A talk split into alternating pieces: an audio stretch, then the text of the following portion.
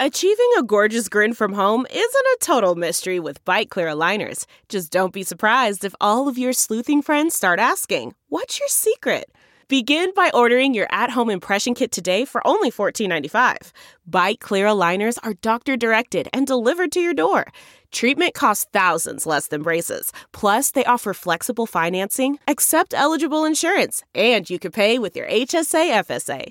Get 80% off your impression kit when you use code WONDERY at Byte.com. That's B-Y-T-E dot com. Start your confidence journey today with Byte. the comfort of your favorite seat is now your comfy car selling command center thanks to Carvana. It doesn't get any better than this. Your favorite seat's the best spot in the house. Make it even better by entering your license plate or VIN and getting a real offer in minutes. There really is no place like home. And speaking of home, Carvana will pick up your car from yours after you finalize your offer. Visit Carvana.com or download the app and sell your car from your comfy place.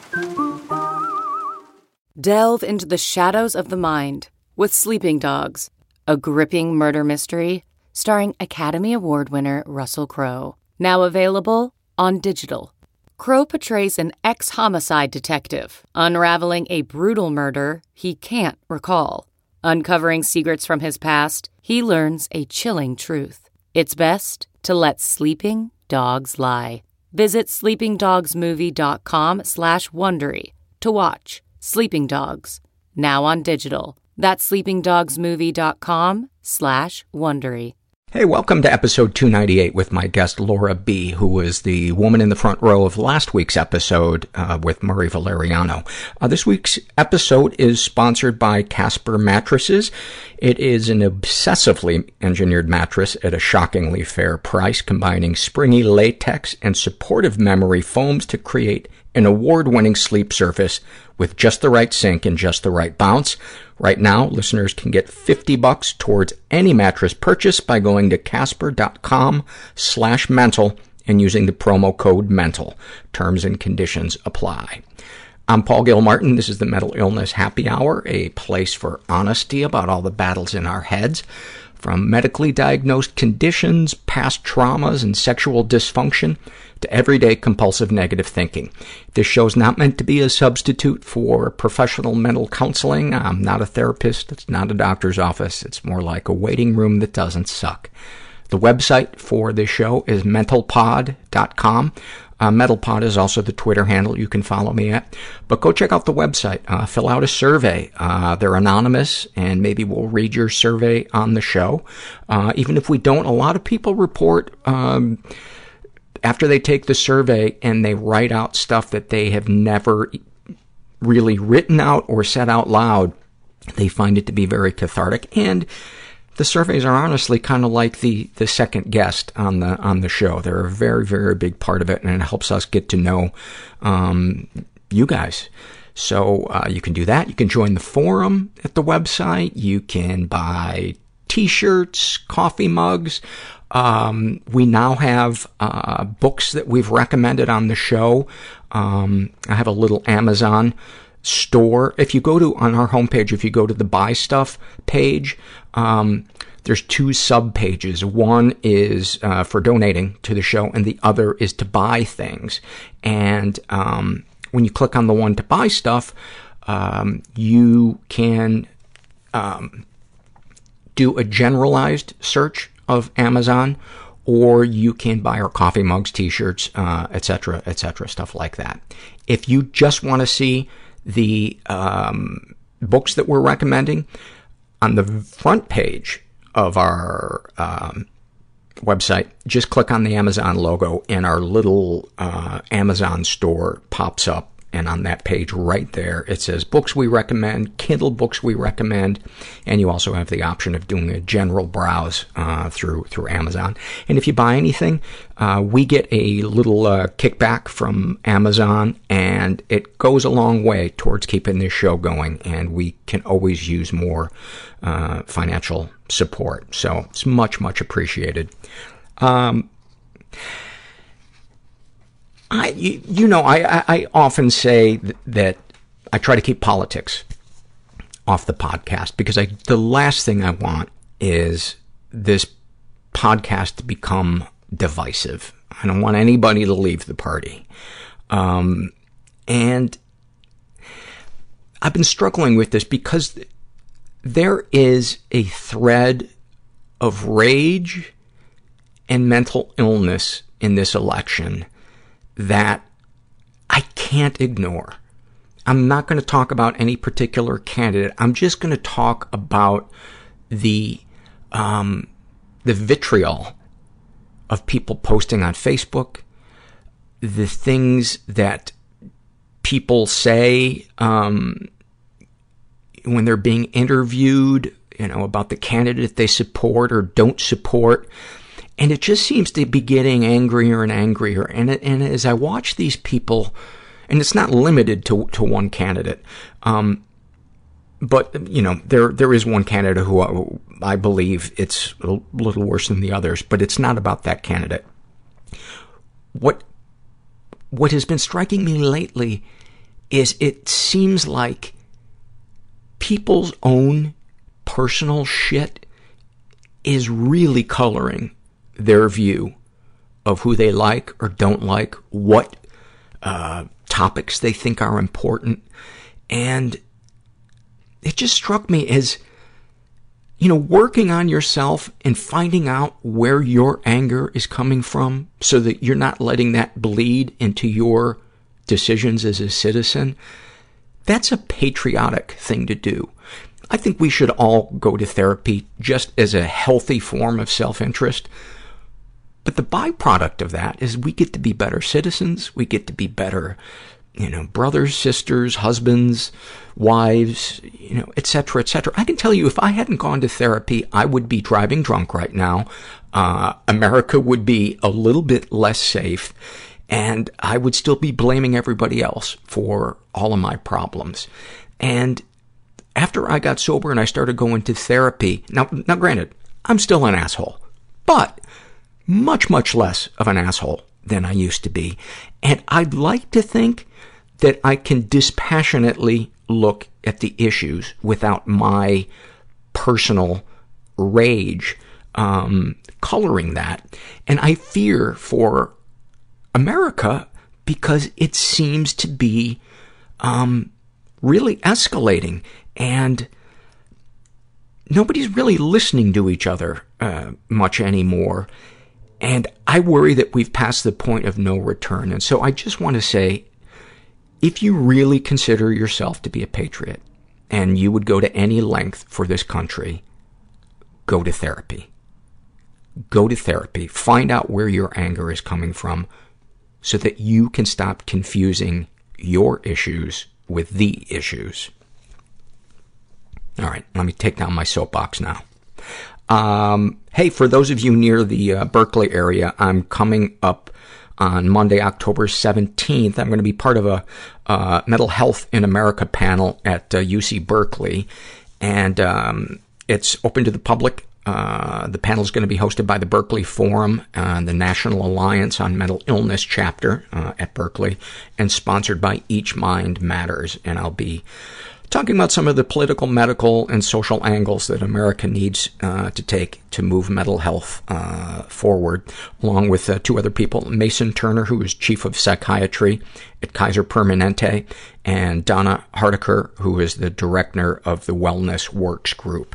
Um, and tickets are free, uh, but you need to reserve them. I'll put a link under the show notes for this episode on our on our website. But uh, come join us and uh, enjoy watching how stupid I look uh, compared to uh, people who are professionals. So uh, you might want to bring some video and then blackmail me uh, with it.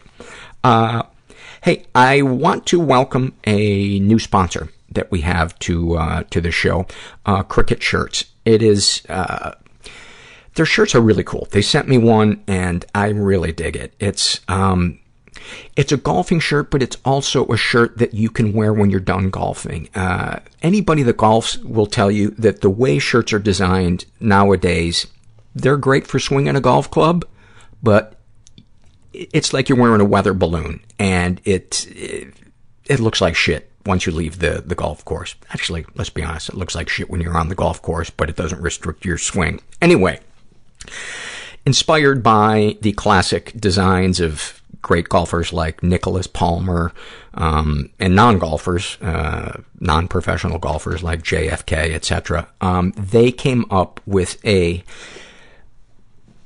a better designed shirt, something that you can wear on the golf course and after the golf course. Um, it's not too baggy. It's not too skinny. It's got a removable collar stay, so your collar looks good. It stays. It doesn't look like bacon collar, you know. Uh, they have no hassle, uh, free returns and exchanges. I love the shirt that I have. It fits perfectly. Um, I can uh, rotate so that I can make sure I can hack a golf ball into the woods uh, next time I get out on the course. Um, and I think my favorite thing is the material that it's made out of. It is so soft. It's 100% certified organic cotton. And I, I said uh, to the to the person that sent me the shirt, you seriously need to make bed sheets out of this fabric because it, I want to sleep in it. So, for 20% off your first purchase, uh, visit criquetshirts.com slash mental and enter the promo code mental at checkout. That's spelled C-R-I-Q-U-E-T shirts.com slash mental and don't forget the uh, promo code MENTAL at checkout. One more time, I'm going to spell it for you, because I know some of you weren't paying attention. You were sitting and thinking about your doomed future. It's criquetshirts.com slash mental, and criquet is spelled C-R-I-Q-U-E-T. Um, so yeah, go do that. That would be a great way to support, support the, the, uh, the podcast and our fantastic advertiser. Um, want to read a couple surveys, and then we're going to get to the uh, the interview. I hope you guys listened to last week's interview before you hear this one. It's with um, last week's episode is a really powerful one with uh, Murray Valeriano, um, and there was a woman in the front row uh, as Murray started to get emotional, um, talking about something he'd never really dealt with before. This woman um, uh, offered. I asked, I put a question to the audience, and she spoke up and really um, comforted Murray in a way that brought tears to his eyes, and I thought, I need to interview her. So, this is her episode. Uh, here are a couple of struggle in a sentence surveys. Uh, this is maybe the best name ever. This is from running from my problems and still in terrible shape. Fuck, that is Hall of Fame. Uh, about her depression, she writes, feeling like I'm doing better only to remember that I haven't showered in a week and my laundry is still in the public washing machine where I left it four days ago. Oh my God. About dissociation, like all the joy and sadness in the world is on the other side of a thick pane of soundproof glass. Oh my God, do I know that feeling? Um, coming, actually more for me with depression, but a uh, snapshot from her life. Coming out of a dissociative spell at the end of a lecture to realize I haven't heard a word that the professor said, but hey, at least I made it to class today. Uh, Tim writes about his depression, uh, bipolar crashing and burning after a manic episode, looking back at the burned bridges, lost possessions, and empty bank accounts with a hint of longing for how you felt and a lot of confusion around where your depression comes from. The shitty situation your manic episode created or the illness. Uh, put the fun in fungi. Fungi? Fungi. Idiot. Um, I don't think I was hard enough on myself right there. Uh, she writes about her PTSD. How do I tell a coworker that tapping me on the shoulder makes me want to hide under the table? Um, about being a sex crime victim. Uh, when, when in dating is the best time to bring up childhood molestation as the reason why you can't stand being touched? Is that like a third date topic or dot, dot, dot? Um, about being phobic to touch goes for a handshake. The person laughs. We're closer than that. They pull me in for a hug and I feel like a bird trapped between a cat's claws. Evidently, we don't know each other as well as you thought. Um, thank you for sharing that. And I don't know the answer to how you handle all those things. Um, but I'm sorry that you have to deal with them. And, um, I'm sure there's gotta be some way that people could suggest to state your needs um, in a way that minimizes how awkward or uncomfortable you feel, but you have every right to protect your personal space. And, um, yeah, sending you some love. Uh, Warrior Wounds writes about her anxiety, basically, uh, social anxiety, basically making sure I can hate myself before anyone else does. My God. It's one of the reasons why I bag on myself on the, uh, on the podcast is because I immediately hear that mean DJ voice in my brain, um, which is really just like, uh, what I anticipate the listener is thinking and about to email me. And so I'm trying to cut it off at the pass. Uh, all my stupid sorrows writes about her depression. My puppet body pretends to be a real person while my heart and mind are buried somewhere far away. Oh my God, that is so profound and so true. Um, snapshot from her life. The feeling of relief as I get into my car at the end of the workday is the closest I get to happy all day we talked about that, that, the joy of that moment, um, on the, on, I think it was last week's podcast. And I so get that. My God, it is that quiet when the elevator door is shut or your car door shuts and you've been having to interact with people for hours. It is like laying in a beanbag chair made of cotton candy. I, I want somebody to create that. Useless Pity Party writes about her cutting. The fact that my office is the temperature of a refrigerator made for a great excuse as to why I wore long sleeves all summer. Snapshot from her life, standing in front of the bathroom mirror at work and willing my face back into its professional mask. I have four more patients to see before the end of the day, and all I want to do is lay down on the floor and go to sleep. I am so depressed and so tired of faking it. You are not alone. You are not alone with that. There are so many of us that know that feeling. Sending you some love. And then uh, this one is by uh, a guy who calls himself Sad Sack Sugar Tits PhD. I'm so glad that he stuck around for the extra schooling because a master's um, is is just not cutting it when your last name is Sugar Tits. Um, one of his issues is um, irrational hate and anger, and he writes, I don't care what temperature it is, what is acceptable in your culture or what task you are doing. If you wear open-toed sandals in public and I am exposed to your disgusting, overgrown, fungi-infected feet, then I hope you die a slow and painful death. I would bet that there's some people listening to this um, thinking, uh, fuck you, I wear sandals, and some people thinking, right on. I fucking hate looking at people's, uh, disgusting, and, especially when there's that, that little toe where it looks like a Frito. There, if your little toe, the people that, we should pass a law that the people that sell sandals have to look at your little toenail first before they'll sell you one. Uh, and then about his codependency, he writes, if I don't pick up the phone, it's because I'm legitimately busy. If you don't pick up the phone, it's because you finally realized that I am a horrible person. I fear that I'm inadequate. I Fear that I'm inadequate.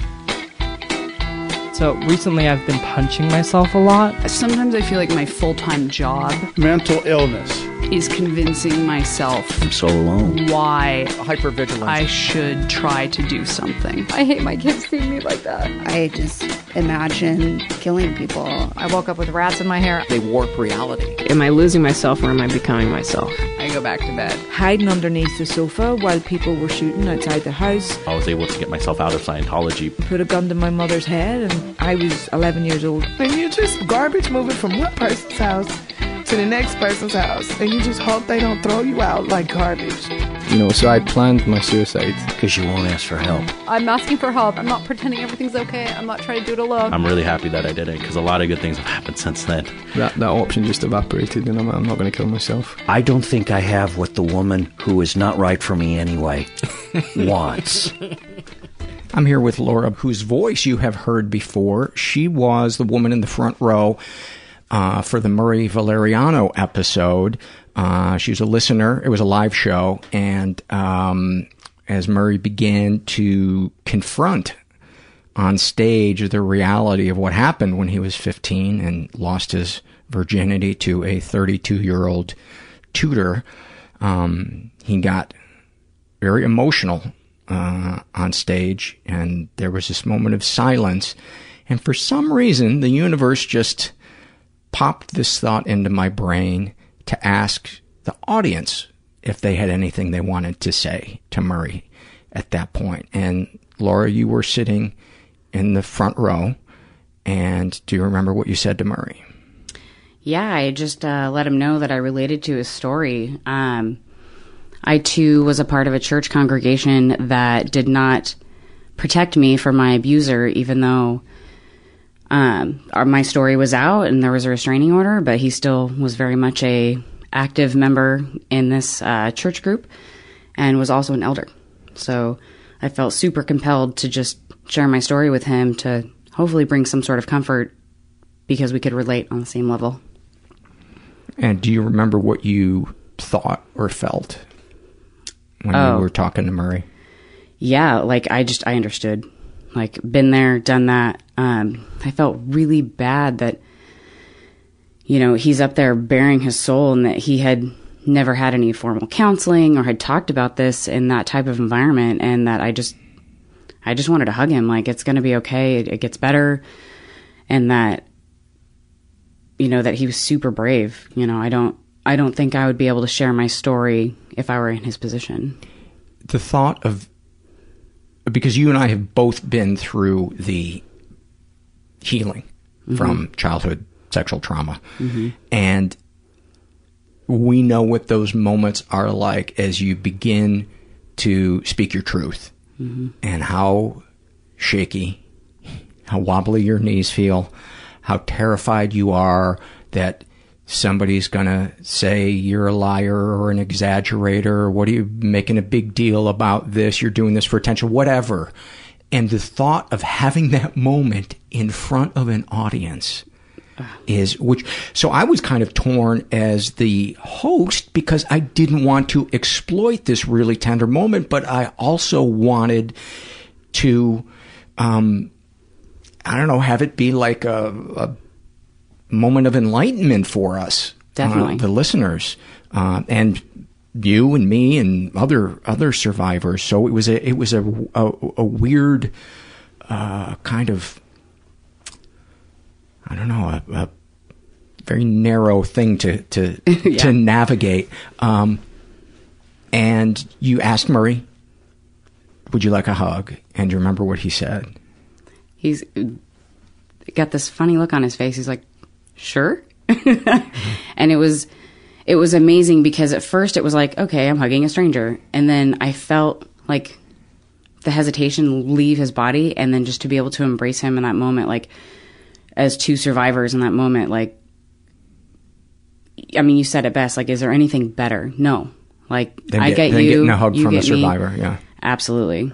Absolutely. And I, I spoke to him. I messaged him earlier today asking him because I was feeling so nervous about today and, you know, kind of making myself a little sick. And, you know, is it worth it? Did, you know, do you have regrets now? And he's like, no. Like, the outreach from your listeners have been so positive and so amazing that he is feeling so good about his experience that, um, he's like, do it. So I said, all right. So I got in the car. what what were your hesitations for for coming here and talking about it?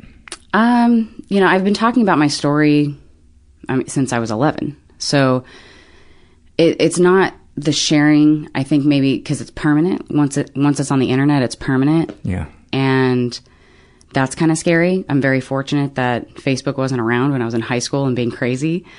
Um, but Yeah, and you're how old? I'm 33. Okay. Yeah. So it just feels, it's so real. Not that it wasn't real before. And then I was, and I haven't felt this way in a long time, but the questioning is, is the story of value? Is it enough? Did I go through enough to, you know, be worth listening to?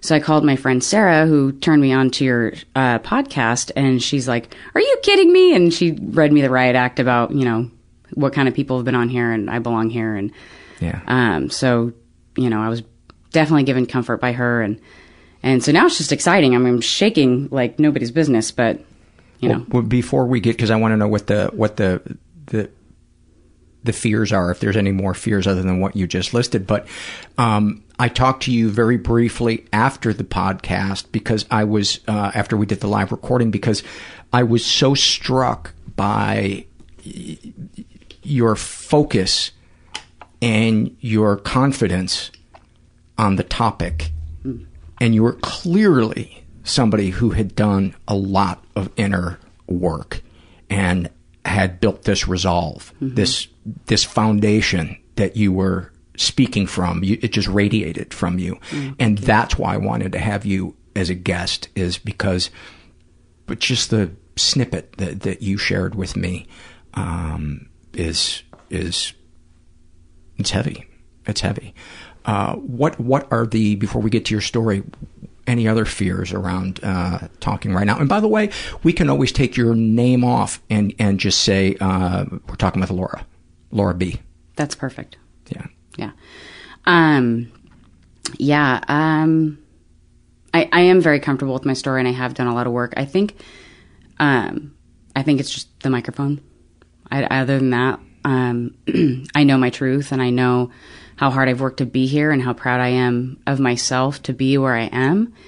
That, um, I'm not worried about anything negative really coming from it. I've just never been in this environment before. Yeah. So, Well, I appreciate you you taking that leap of faith. Yeah. Um, so where should we start your story?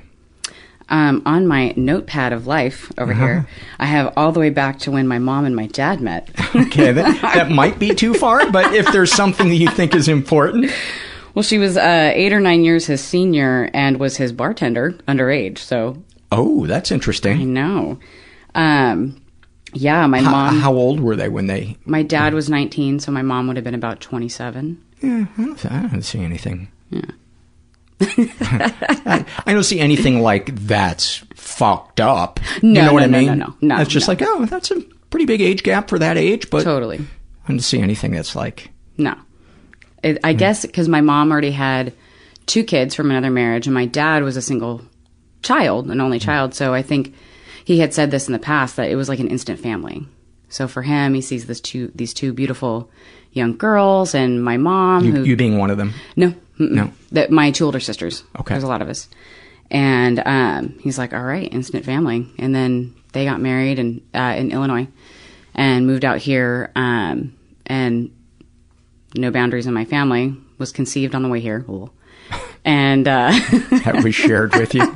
yeah, uh, yes, and uh, there we go. I was born, and then, in case you forgot, I was born, and, And uh, they named you Route 66. And Yes. then you legally changed your name. Yes, when I turned 18. To Laura. Yeah, it was uh it was rough, but you know, nobody confused me with anybody. And They were going to call you Grand Canyon, but then they thought that's a terrible name for a girl. I got that later in college. No.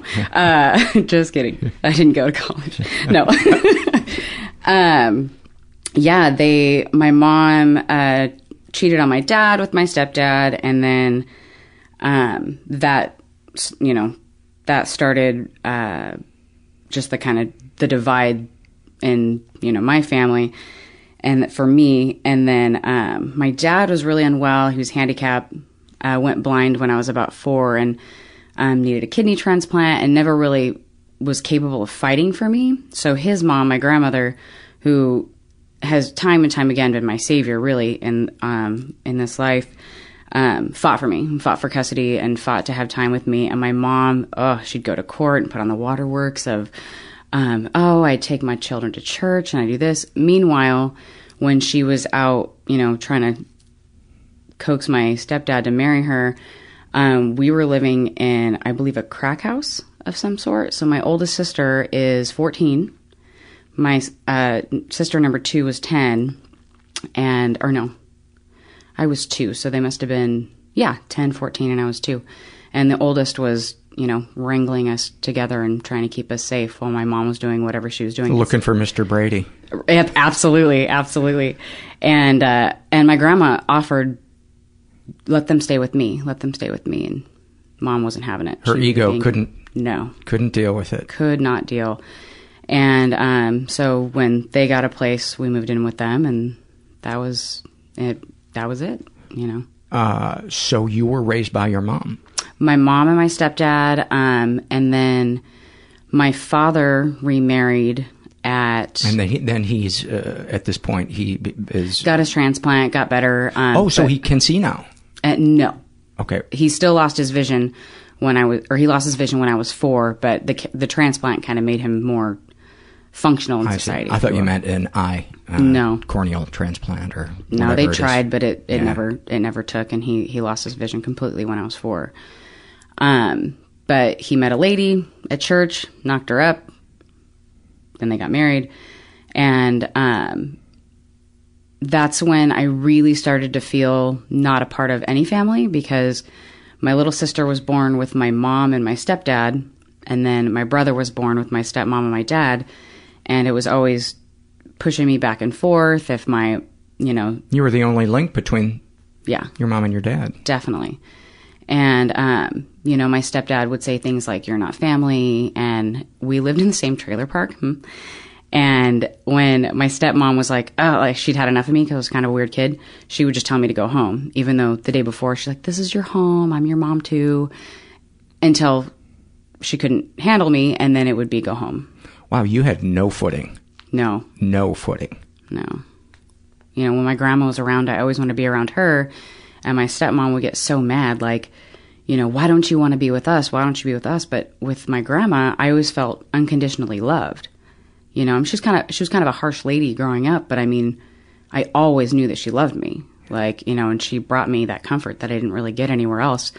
And it Uh, sounds like protection. Like you could sense that here's here's a woman that has a sense of my needs and Oh, is not putting hers ahead of them. Absolutely. I mean, I've heard stories about being one and a half, two years old, and my grandma would be trying to give me back to my mother, you know, after custody visits or whatever, and I would be clawing away from my mom. Like at that age, you're supposed to want to be with your mom, and I was like, intuitively knew, like, this lady's crazy, and I need to not be in her arms right now, like, fighting to get away from her. Oh, that's so sad. Yeah. It is so sad. Yeah. Um, so you bounced back uh, back and forth between Yeah. mom and dad's place unt- until what age? And, and you never got to live uh, full time with your grandmother, just visit? No, just just when I, under two until they because when my parents moved out here from Illinois, they moved in with my grandmother.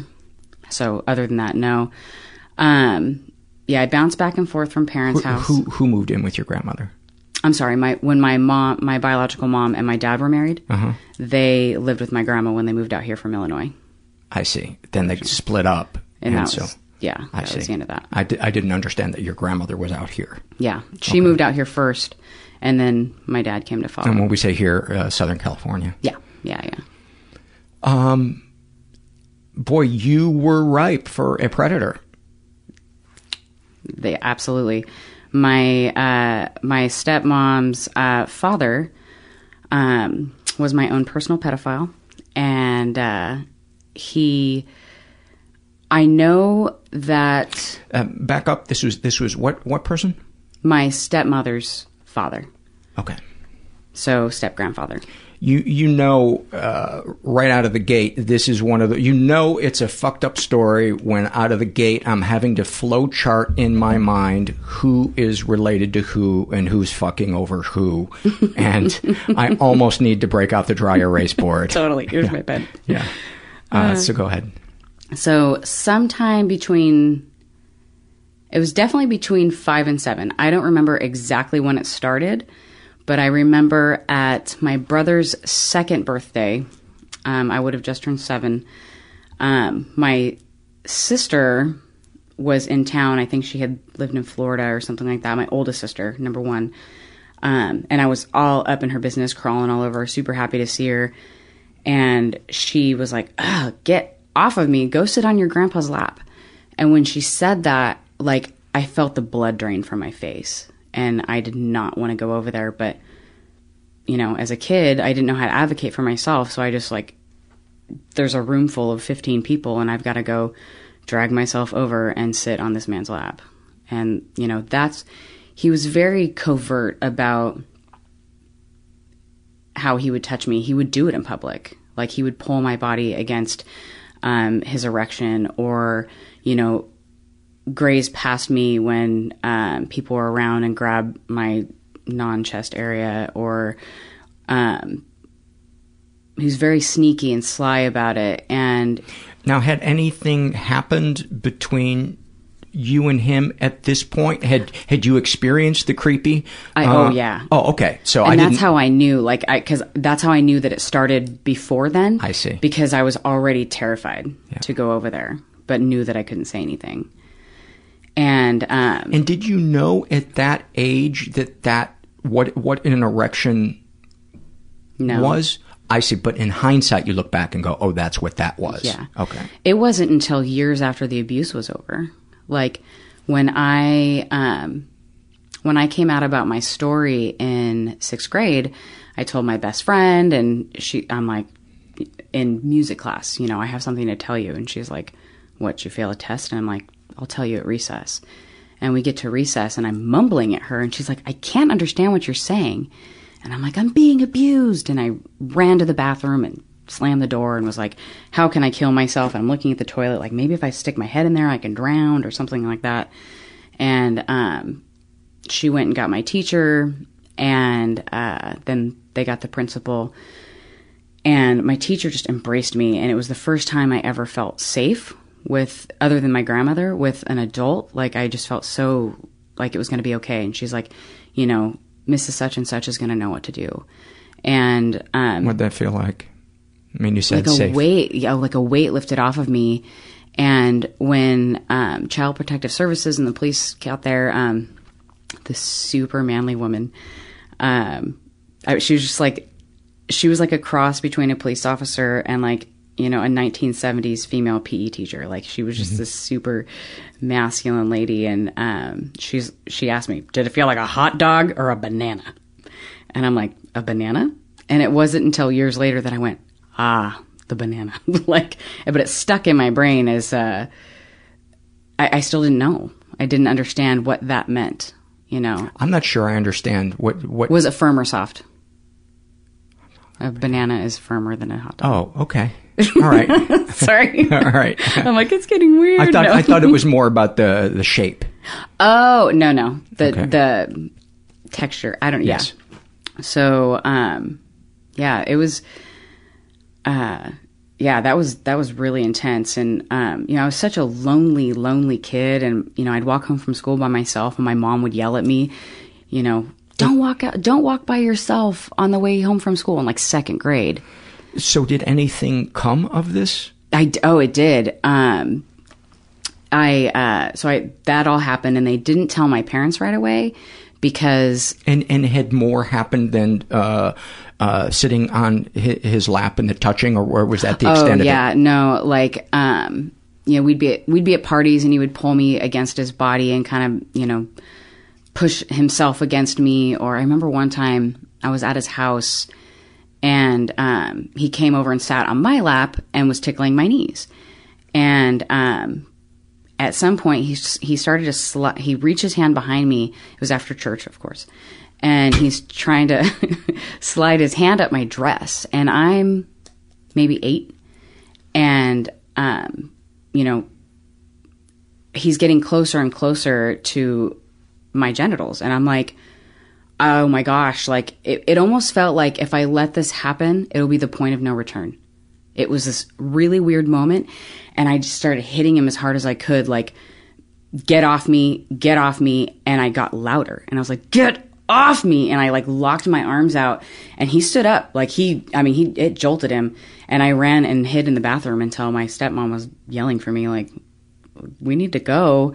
And then i ran out of the you know out of the bathroom and there was times where i'd stay the night at their house and i would just lay in a panic on the couch like please don't come outside please don't come outside and i, I don't remember a lot anymore um, i just was always terrified That, that that sounds absolutely terrifying. yeah Absolutely. And I think people forget, especially survivors, when they are playing that game uh, where your brain is trying to tell you it wasn't that big of a deal. Yeah. The, one of the favorites of the brain is to say, um, well, you know, it wasn't it, it wasn't that bad. And one of the things it never thinks of because it, it it it will picture us as a little a version of us as an adult, right? But one of the things it never really pictures is the physical enormity mm-hmm. of an adult and the deepness of the voice of an adult and how and the fact that we've been taught that adults always know right and don't question them. I was raised, kids are seen and not heard. And there's so many mysteries in life that we don't even understand. You know, we barely understand how to tie our fucking shoes. Right. You know, and somebody does something. We, is this just another of those things that I don't know about? Yeah. But instead, that mean part of our brain tells us, no, we we should have known. We should have. Oh, definitely. I remember asking myself and then later on my therapist, like, you know, it was the 80s. I had on bike shorts. Maybe I shouldn't have worn those to his house. Like, you were eight, you know? Eight. And it's, you know, it's crazy to think that now when I see somebody between the ages of six and 11, you know, how that little girl, like I like to refer her as, refer to her as little baby Laura. Little baby Laura, like she was one tough cookie because I can't even imagine living in that type of discomfort now. You know, my dad, albeit was blind, was very physically abusive. And I mean, he would beat the crap out of us when he would throw a temper tantrum, and he was like a child. And just living in fear of his emotions at all times. And um, my this is one of my favorite awfulsome moments is that at some point I realized your dad is blind. I just would get quiet and go hide behind the recliner until he like would stomp around the house running into things searching for me and I just would cover my mouth and try to breathe quietly. Throw a rock across the room. totally, totally like over there, you know. And uh yeah, it so it just kind of makes me laugh. But now, but just being so ter he was ah just being so terrified like because his anger was so hit or miss. It wasn't all the time. It was when he for whatever reason had hit his threshold of discomfort and would just lose it. You know, one of my big biggest memories was when my brother was 2, so I was 7, and he had put away his um uh, bathing suit shorts. And my dad would like walk us down to the pool, and he would, my dad would ride a bike, and oh yeah, with no sight. with no sight, at down the trailer park that we lived in used to be a drive-in theater, so it had those really big dips in the street, and so he'd ride down the center of the street, and everybody knew who he was because he's the blind guy on the bike. And you know, he'd ride with my brother in the back, and we'd go to the pool, or he'd walk around, you know, the mobile home park, and because it was confined, you know, so he Mhm. could, you know. And um, so we get back from the pool, and my brother put away his shorts, and then my dad was, "Where are your shorts?" And my brother freaked out at his like intensity that he couldn't remember where the shorts went, and he lost it. He just starts beating the crap out of my brother, and I was like, Who's two? Who's two? point? Who's two? And um, I at this point was like, if you want to hit somebody, you hit me. And I ripped my brother out of his arms and I tossed myself across his lap, and he hit me until he was done hitting. Wow. You know, and he's an angry dude. You know, when I came out about my stuff, um, it was suggested that maybe him and my stepmother go to therapy. And he had talked about how he had a female um, babysitter that sexually abused him. And he remembers hearing his mom drive up to the house and he said that she, you know, cleaned him up, whatever that means, and put his clothes back on him and shoot him upstairs. And he left that session, if God wants me to be fixed, he'll fix me himself. And just never went there again. Never talked about it again. No. And I think not everybody is capable of doing what we've done, of facing our demons, of facing, you know, of opening Pandora's box or dealing with their story. Mm-hmm. And I think that was his story because my father wasn't hit growing up. My grandma wasn't abusive in that way. She was very mm-hmm. neglectful, you know, as a single mom. You know, my dad survived the best that he could. And part of my therapy is trying to find compassion for him as a person um, because I had a lot of anger towards him, and uh, he just wasn't as strong as I was. You know, he he passed away about four years ago, and Were you relieved? kind of, you know, because I remember thinking, People are so ashamed to admit that they can't wait for a parent to die or they're relieved when a parent dies. And I just want to say, don't. You're, there are no right or wrong feelings. You know, if you're going up to that parent and saying, I can't wait till you die, yeah, maybe you want to think of a better route than, than that. Sure. Maybe that's not the healthiest, but, um, our last conversation was almost like that. It was pretty rough. Like, my dad just had excuses for everything, and he was very physically destroyed towards the end. And um, he was type 1 diabetic, and he never took care of himself. And there was a point in time where he, he worked out pretty regularly. He ate like garbage, but um, he was the blind guy in the bus going to the gym. And um, but after all this came out with my step grandfather, like my stepmom and him got a divorce, and it was that was just the end for him. I- I've got to imagine that your step, the, the grandfather had molested th- your stepmom. Right? Nobody else has come out. Like back in the day, I would get drunk and search him, and I would come across on Facebook or social media. and- Search for the grandfather. Right. Or I guess technically it would be step grandfather? Correct. Yeah. Mhm. And I would see pictures of other people's children sitting on his lap, and I would look at them until I would gag, and then just turn off my computer. Like, what? You know, when when I, I must have been the first day that I said something that I was taken down to the local police department, and we called um, his house. And I don't know if this was before caller ID or not, but him and his wife both answered the phone at the same hello yay and i had never called their home before. And i said can i talk to you? And grandma stayed on the phone. Sure honey what's up? I'm like no i want to talk to grandpa. And he had stayed on the line. Hello? So she got off the phone and there was you know a computer in front of me that had you know 11 questions to ask him or so. And um, i'm asking you know why do you do this why do, and i'm very like specific. There's nothing else that could be. Why do you touch me in those places? Why do you you know put my body against you? Why do you you know? And he kept saying i don't know. I don't know. I don't know. But he was so quiet i couldn't hear him. And so finally i was like why do you do this to me? And he said i don't know but don't tell anybody and i love you. And i just What, what, what did you feel in that moment? just disgust. Like, just go fuck yourself. I mean, you know, I had quite a potty mouth at that point in my life. And so it was just, ugh.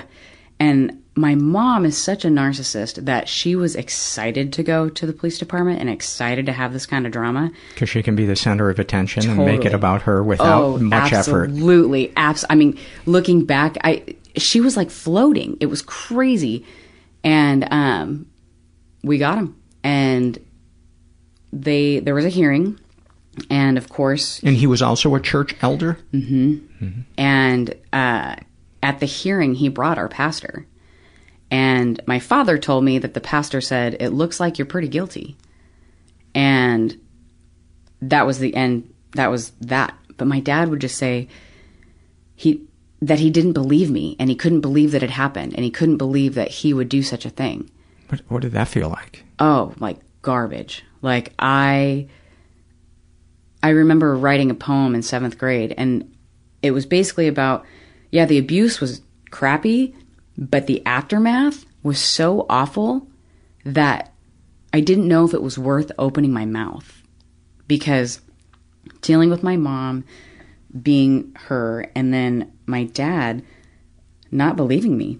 And I remember the I said something I believe in February. And I remember in November, I was laying on the couch in my stepmom and father's home, and we had a cat. And I had the cat laying on my chest and petting the cat, and the grandparents were over, step grandparents, creepy grandpa. And creepy grandpa comes over to like pet the cat, and to which he starts touching my upper body. and um, like my my breasts. And at this point, like I went through puberty super early, so I had breasts, and I was like ashamed of them. And um, he And you would just freeze when this would happen. at this moment, I looked him in the eyes and I said, "Don't touch me," and I rolled over in the cat's, you know, and uh, I turned my back to him, and I don't, I, I don't think that he touched me again after that. And I said something in February. Um, if he did, it would have been around Christmas time, and I don't remember.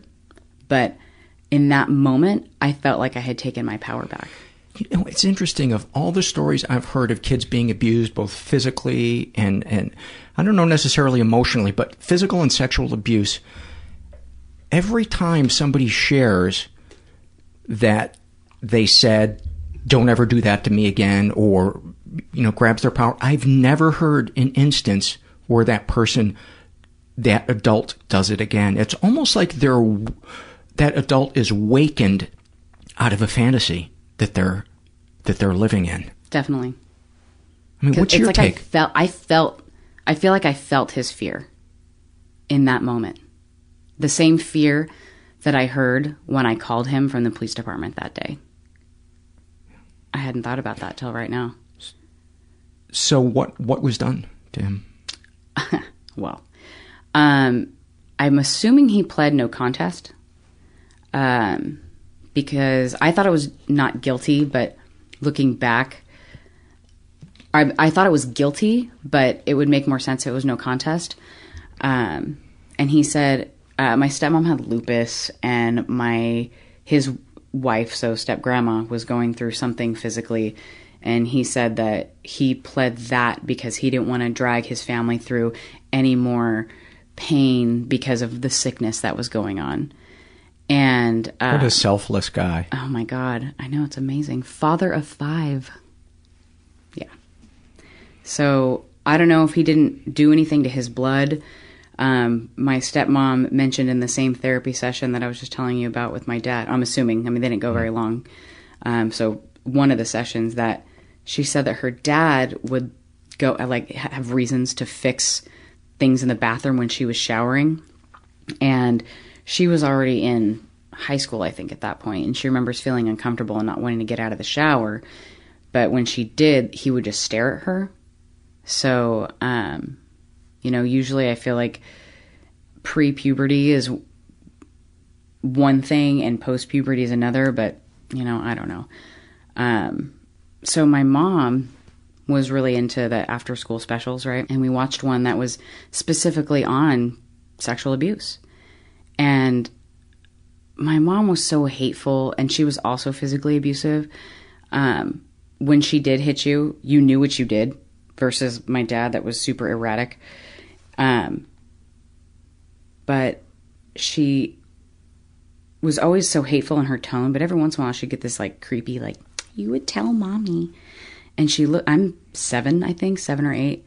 I must have been seven. And she said, You would tell mommy if something like that was happening to you, right? And in that moment, I was like, Yeah, I was lying. She didn't make me feel safe. You know, I mean, she. And it was happening at It was time. already happening. Absolutely. You said it happened from 5 to 11? mm-hmm, somewhere in there. Wow, that's a long time. Mm-hmm. That is a long time. Wow.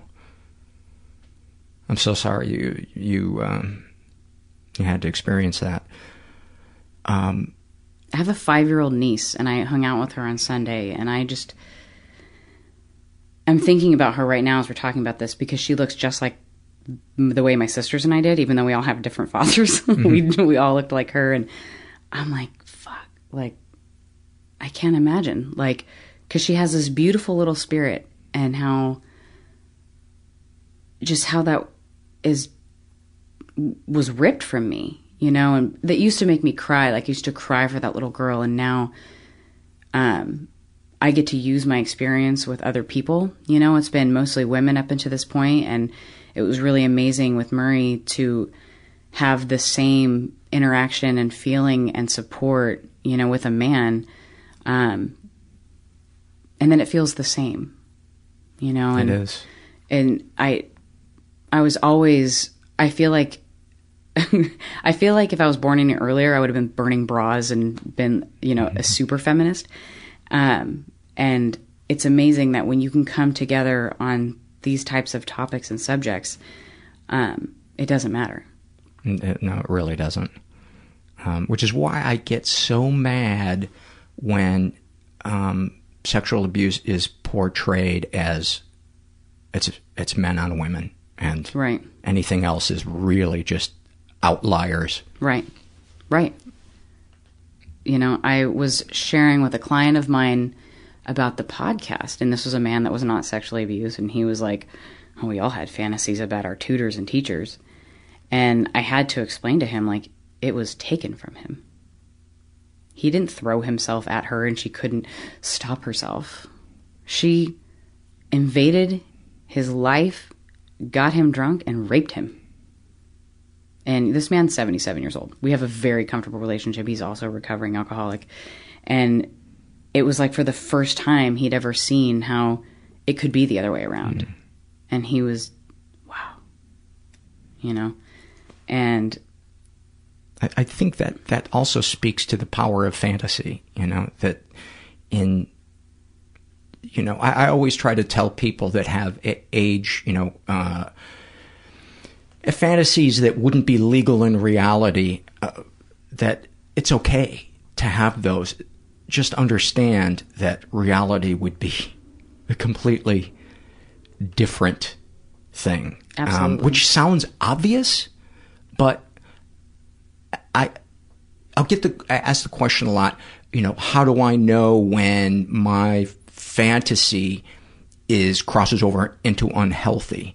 And I don't know if there's any one answer for that, but my thought on it would be if it's degrading the rest of your life, if it's occupying so much of your headspace, um, and I think the danger with somebody whose fantasy gets into that area is then that fantasy uh, begins to warp reality. And I think that was the case with your step grandfather, is because he seemed shocked when you fought Oh, yeah. back, like Oh, yeah. it, like you woke him up out of this alternate reality he had created to comfort himself or soothe Yeah. himself or whatever it was to to um, make him feel like the world was, you know, yeah. okay for him. I definitely. I mean, I was such an isolated child. I, you know, in school, I tried to like, don't pay attention to me and don't look at me.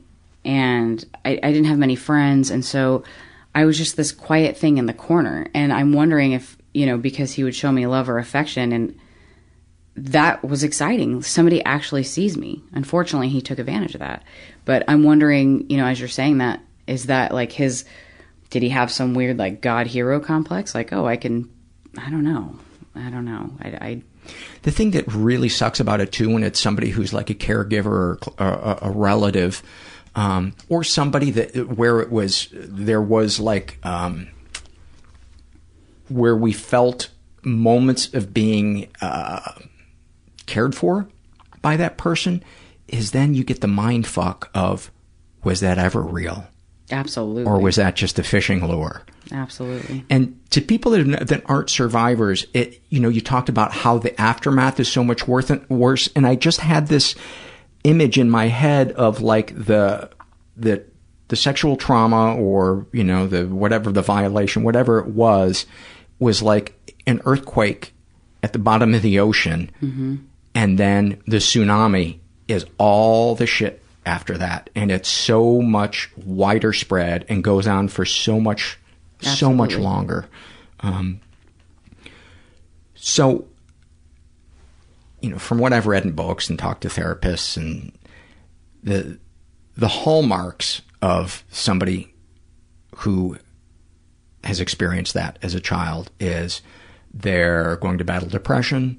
Uh, not necessarily all of these, but a lot of these. Uh, anxiety. Uh, just say check if any of these apply to you. Oh, very Uh, anxious. Anxiety, uh, depression, um, uh, periods of being uh, sexually promiscuous or completely sexually shut down. Mhm, Both. Um, uh, abusing drugs and alcohol Yes. yes. um, wa- wanting to isolate, Definitely, definitely. uh, having trouble uh, connecting to your feelings, Mhm. feeling numb. Yes. Um, what what other ones am I am I missing? That I think anger. oh, suicidal, feeling suicidal. Definitely. Oh my gosh, definitely. When I was little, before Black and white thinking is black and oh, very black and white, very very black and white. Um, that is still a struggle um, for me. Black and white. You're good or bad, and and learning to accept that bad people can have good traits and good people can have bad traits, including myself. When you think about the best movies, those are the the ones where the characters are the heroes are flawed and the villains have Yeah. have nice things. And by the way, that list that I that I was saying, though, it, that doesn't mean that if you have a couple of these things, you were molested and, di- and didn't Sure, know about yeah, it. There's yeah. lots of other things share these traits, but this is just. Um, uh, Yeah. I hope that makes sense. What Definitely. I, what I said. Well, when I would, you know, after this happened, when I got my freshman year in high school, um, I would go to the library and pick out every book that I could find on sexual abuse. And even at that point, it was one out of every three or one out of every four American females will be sexually abused or assaulted by the time they're 18 years old. And the traits that children have, like, I was just a checklist and I'd get angry. Like, that how why did nobody notice i had every single one of those i fell into every single category of a child that was being abused but nobody paid attention. Nobody paid attention. You know my dad was too you know in love with being in love and trying to make that work um, even though he was too messed up to make a relationship work. Um, my mom was a drug addict you know married to an alcoholic and they you know and they smoked pot pretty regularly. And you know i remember like i want to die. And the only way i knew how to die was knives and pills so sometime between you know second and sixth grade i would take the i'd get up after everybody was asleep and i would get a butcher knife and i would lay it in my bed with me and be like hopefully i'll just roll over it not understanding like a sternum but hopefully i'll just roll over it and be dead in the morning. Wow. I'd wake up i'm not dead in the morning. Go put the knife back. Oof. you know and i wouldn't have budged. I'd be in the same spot you know and then one day i'm like oh i'm going to take a bunch of pills. Well the only pills i had ac- access to were flintstone vitamins and that just constipated me. So i took a bottle of those and my mom why the hell did you you know they taste good you know whatever. And that was you know i just wanted to die all the time. Like i just want to die. I sucked at school. You know i remember fighting with you know why don't you pay attention in class? And in class i'm just a wreck. You know i'm a weird kid. We had fleas i had fleas that would jump out of my clothes and like my first friend wasn't until i was 10 years old i literally knocked on her door because the last new girl that came to school was hanging out with the popular kids and i'm like oh no not again so this girl elise uh, I found out where she lived. She lived in the trailer park. Knocked on her door. Hi, my name's Laura. Want to be my friend? We've been friends ever since. she couldn't get rid of me. in a lot of ways, she, she probably saved your life. That that friendship with her, because you might have kept that She saved my life. secret, and it She might was have. my first love, man. yeah, Like looking back, it you know, and and we had the normal like kid fights, and you know, she didn't come from. I thought she came from the perfect house, but I mean, they had their own story as well. And I remember one time the cops were called, and it was my first time to shine. I was so excited that I knew what to do and how to be there for her in this moment. Been there, done that. awful. I'm like, okay, we're just gonna sit I can here. handle this. I I I'm got this. Totally. I remember almost feeling happy. Tell your dad to get his shoes. Totally. Her stepdad, of course. It's Yeah. a trailer park. Get it right. Yeah. And uh, yeah, I mean, she she did, and I I asked her recently last year, like, how did that feel when I came to you? She's she's I was like, was that scary? She's like, no, I felt important, and I was like, that's how I felt when the cops showed up at your house. And that's what I always say to people who who are like, I don't want to be a burden. I don't want to ask for help. And I always say, but that gives that other person not only will I help you, but that gives that other person a chance to feel meaning Yeah. and purpose in their life and Totally. connect to you deeper and be of service and all these other Yeah. good things. yeah. Oh my God, you you were raised in a narcissist nest. Oh my gosh, a narcissist nest. Yeah. I like that. Um, So, how did the trauma begin to express itself? Uh, your, Um, I liked to fight people, okay. um, especially boys. You know, because I mean, before puberty, I mean, it's not here nor there. And um, I got in two of my favorite fights were uh, one was over Ninja Turtle because it was the '90s, and uh, this person thought that my best friend had this boy thought that my best friend had the Ninja Turtle, and he called her a bitch, and I saw red. I mean, I lunged my fat little body onto this poor skinny little boy, and we rolled around. We're, I mean, we're snorting and fighting and throwing things, and you know, he was up on my chest. I wrapped my legs around his face and smashed his head into the ground. Like, Wow. Meanwhile, everybody, I mean, he's two years older than me. I mean, like, everybody's standing around, and we had like the creepy 19 year old that hung out with us. And what? Wait, what? Yeah, we had the creepy 19 year old that would hang out hang out with us, and we're like 12 and 14. What the fuck was that about? I'm sorry to get this off track, but I can't know. let that pass by. Yeah, he was creepy. He ended up knocking up one of my friends. She had her kid at our, our sophomore year. Like, It's like the Matthew McConaughey character from uh, Dazed and Confused. not nearly as cool. No. But yeah, totally. And his younger brother, who was 17, actually, uh, like pushed his body on me and made me kiss him when I was like 12. And that was, ugh, like, they were just gross people. so uh, you're fighting this guy, and you're how old and he's old? I'm how- 12 and he's 14. Okay. and uh, we both stand up like he's, he's like I, I, and uh, we stand up and he bitch slaps me across the face and you know i've been hit my whole life so i'm like and i go to jump and get him my buddy grabs me and i'm like a rabid beast like trying to get at this kid and then the 19 year old grabs him and is like you know get the fuck out of here you know if i ever see you around here again i'll beat your ass blah blah blah. To you or him? to to the boy that I was fighting. I see. Mr. Ninja Turtle. Yeah. And uh and then he went and ran home and so uh that that was that was fight that was favorite fight number 1 and favorite fight number 2 was me and the same girl are at the guy who grabbed me's house. And his little brother who was mine and my best friend's age uh, came home. And we harassed this poor boy so much. Like a part of me feels like I need to make an amend because we were so mean to him, and uh, he was on the phone to a guy uh, that we all grew up with in the trailer park, and he said the bitches are over. And it wasn't that he called me a bitch; it was that he involved Elise. That's so funny. Yeah, on the giant cordless phone, right? The Zach Morris phone. And I look at my friend. The pretty woman phone? Totally, it was huge, and like his arm was sweating. and I asked him, "Can I go beat up your brother?" And he, sure, it's my little brother. Why not? So I go in, and he's taller than me, and I I'm five four, and I grab him, I slam him against his oven, and I shake him. I'm like, "Who's the bitch now, motherfucker? Who's the bitch now?" And he's got the phone like dangling in his right hand, and he's like, I'm like, that's right.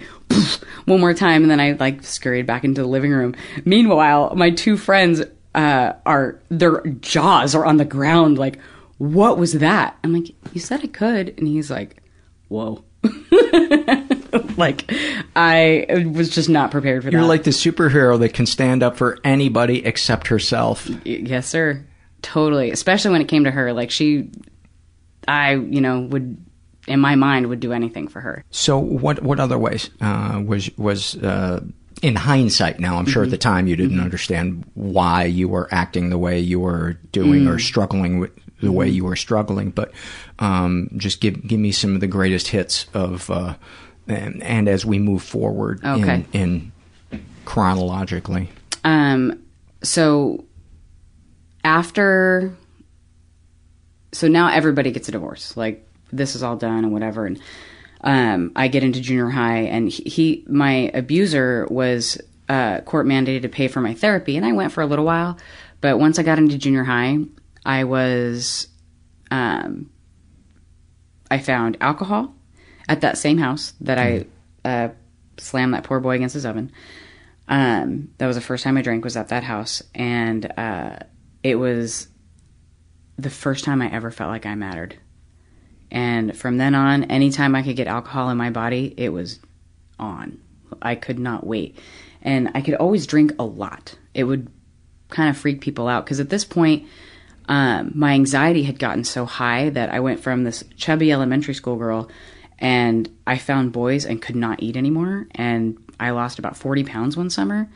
And um, it, I was just a wreck. And so here I am, this like hungry child looking for alcohol anywhere I could get it.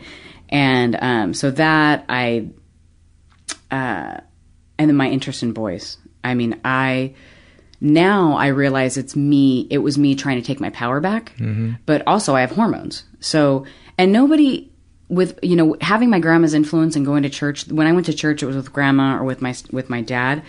Um, you know, it was all about abstinence and don't let boys do this, don't let boys do that. Meanwhile, my mom is sleeping with whomever and, you know, has this, you know, kind of a uh, kumbaya with sex situation. So I What- don't what, really What does it? What does that mean? like everybody should just have sex. Like Oh, it's I see. I see. Using the, the the hippie justification to have no boundaries around your uh, Yes. children. Uh, yes. Oh my I'm god. seeing that a lot in the surveys of, Yeah. you know, bodies are beautiful. And, well, you know what? If your nudity makes your child uncomfortable, respect your child's boundaries. Yeah. And it didn't, I mean, I had all sisters and it was just like, I just, that's just my mom. I just, I, I just always remember feeling uncomfortable when sex was brought up and not knowing where to put it in my brain because of what had happened to me. Plus, I don't even really know what it means. Did you feel um, dirty? Did you feel like you were uh, perverted? Mhm. Uh, Oh, when, when- definitely. When, did that start? I probably uh once I got o- like I didn't think the abuse was my fault because I had an I got enough therapy under my belt.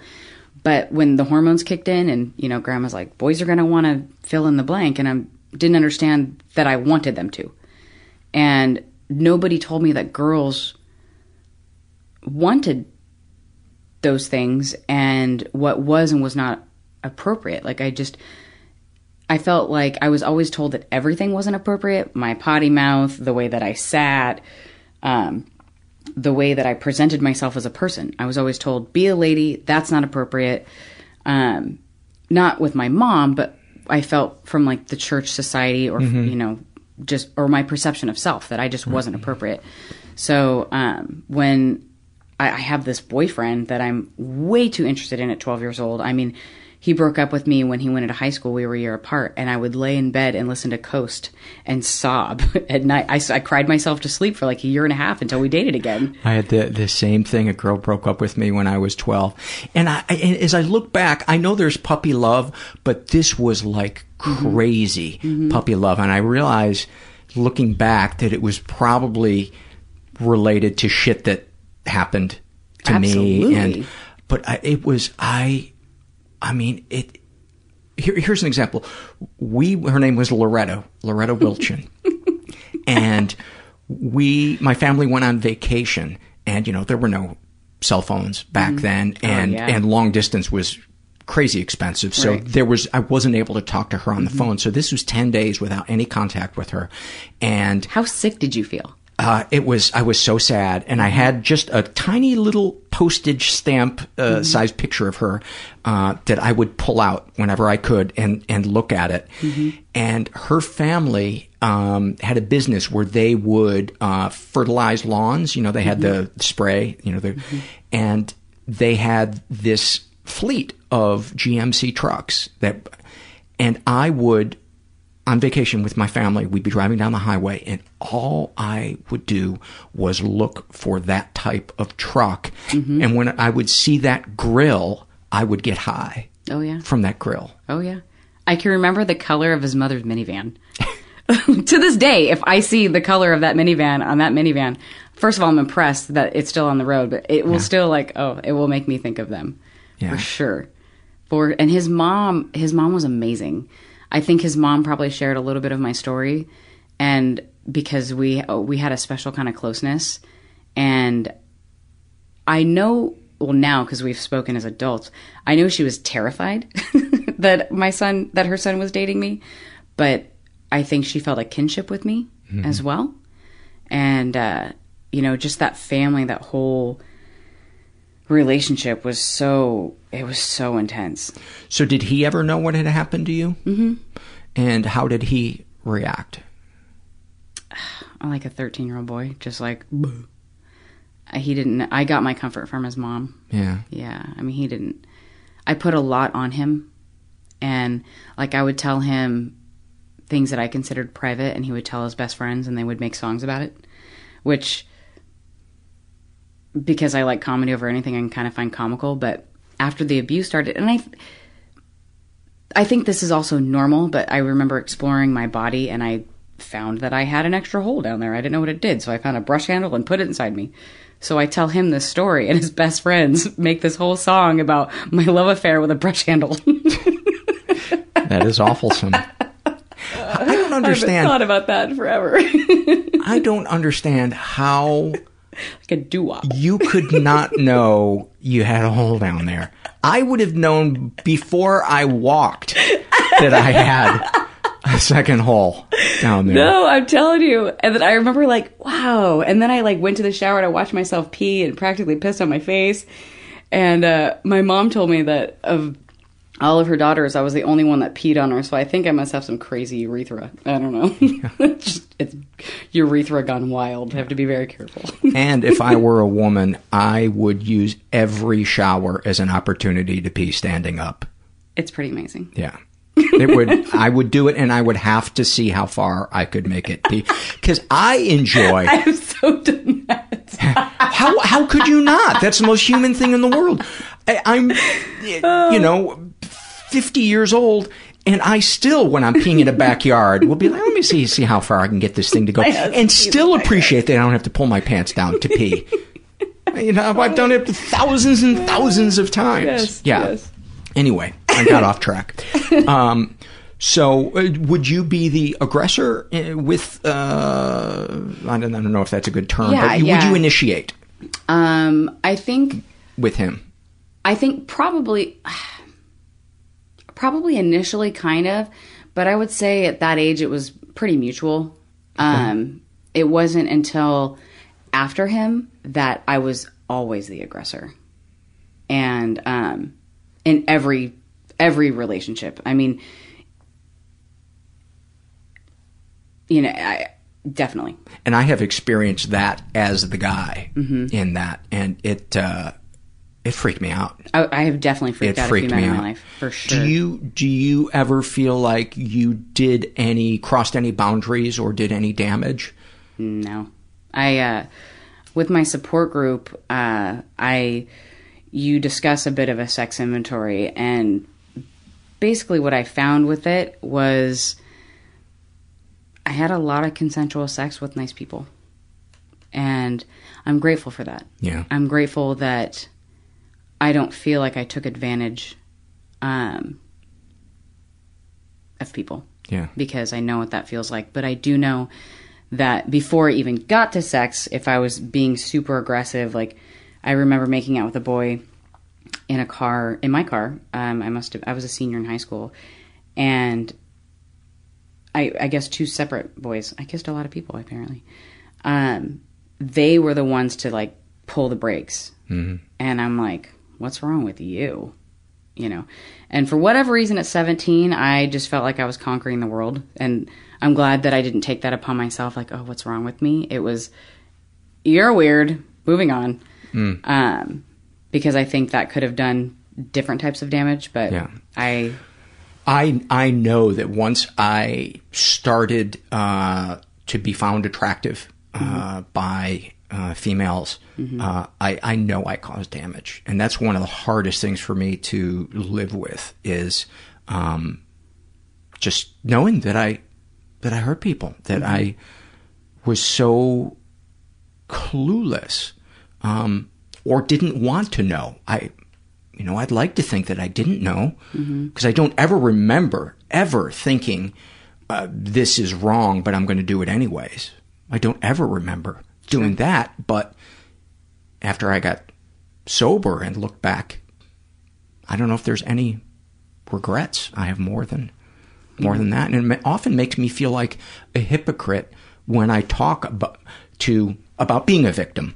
Sure. In other areas of my life, um, it's a big fear I have is that somebody is going to go, "Oh yeah, you know, where you were a fucking pig Mhm. with me. How dare you?" Right. Um, but I guess it, you know, that's the complexity of who we are as people and you get to educate, which to me speaks volumes about how you feel about that situation. I mean, I'm sure you have enlightened at least one man about himself and what is and is not appropriate and thinking beyond his own needs in that moment. Yeah.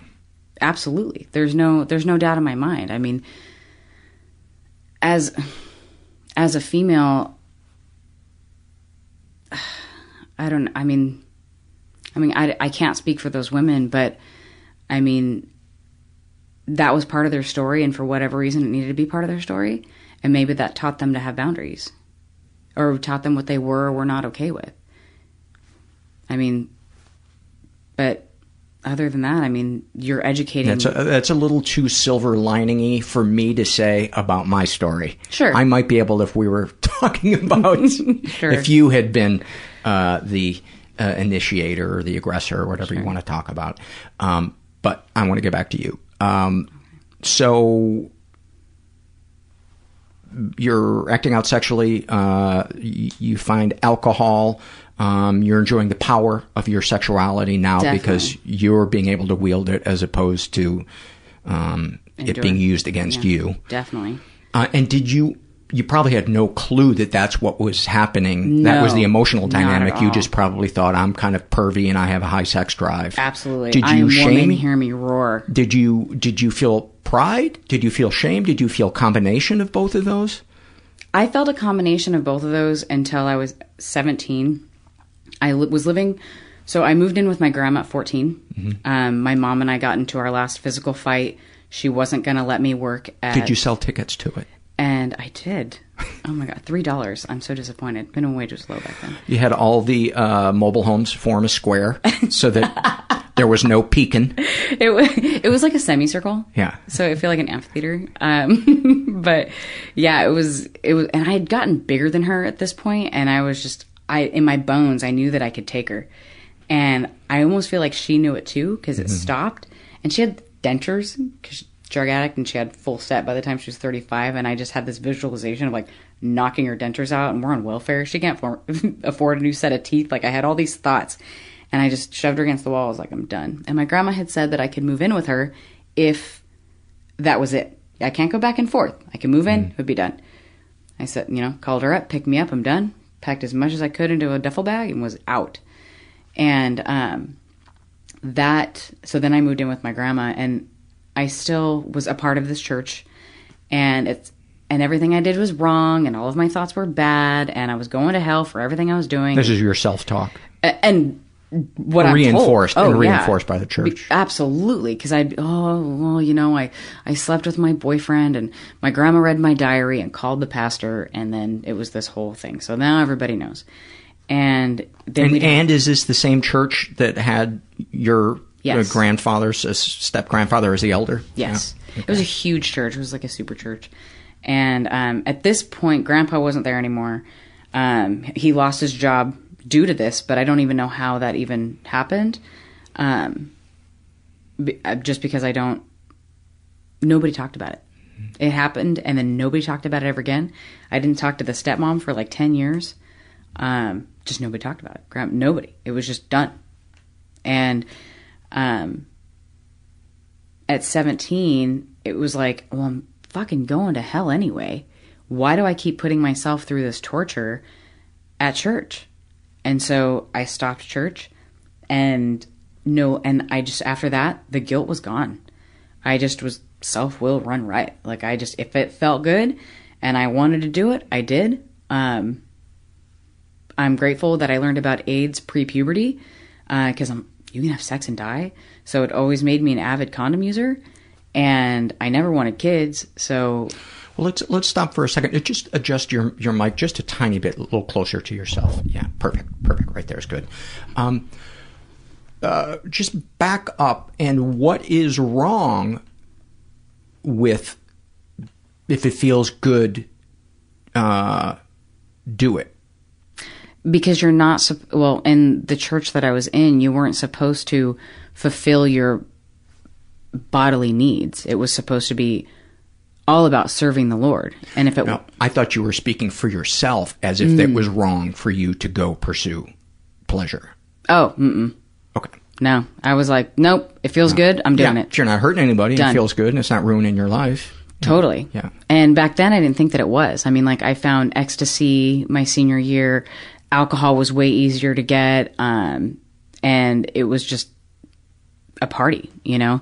My best friend had moved, so I had a new best friend for a couple years. And, you know, if I got drunk one weekend, she would do ecstasy. And the next weekend, we'd switch so we could keep an eye on each other and be safe. you know? That's a pretty fucked up buddy system. it was awesome, though. Nobody ever got diddled.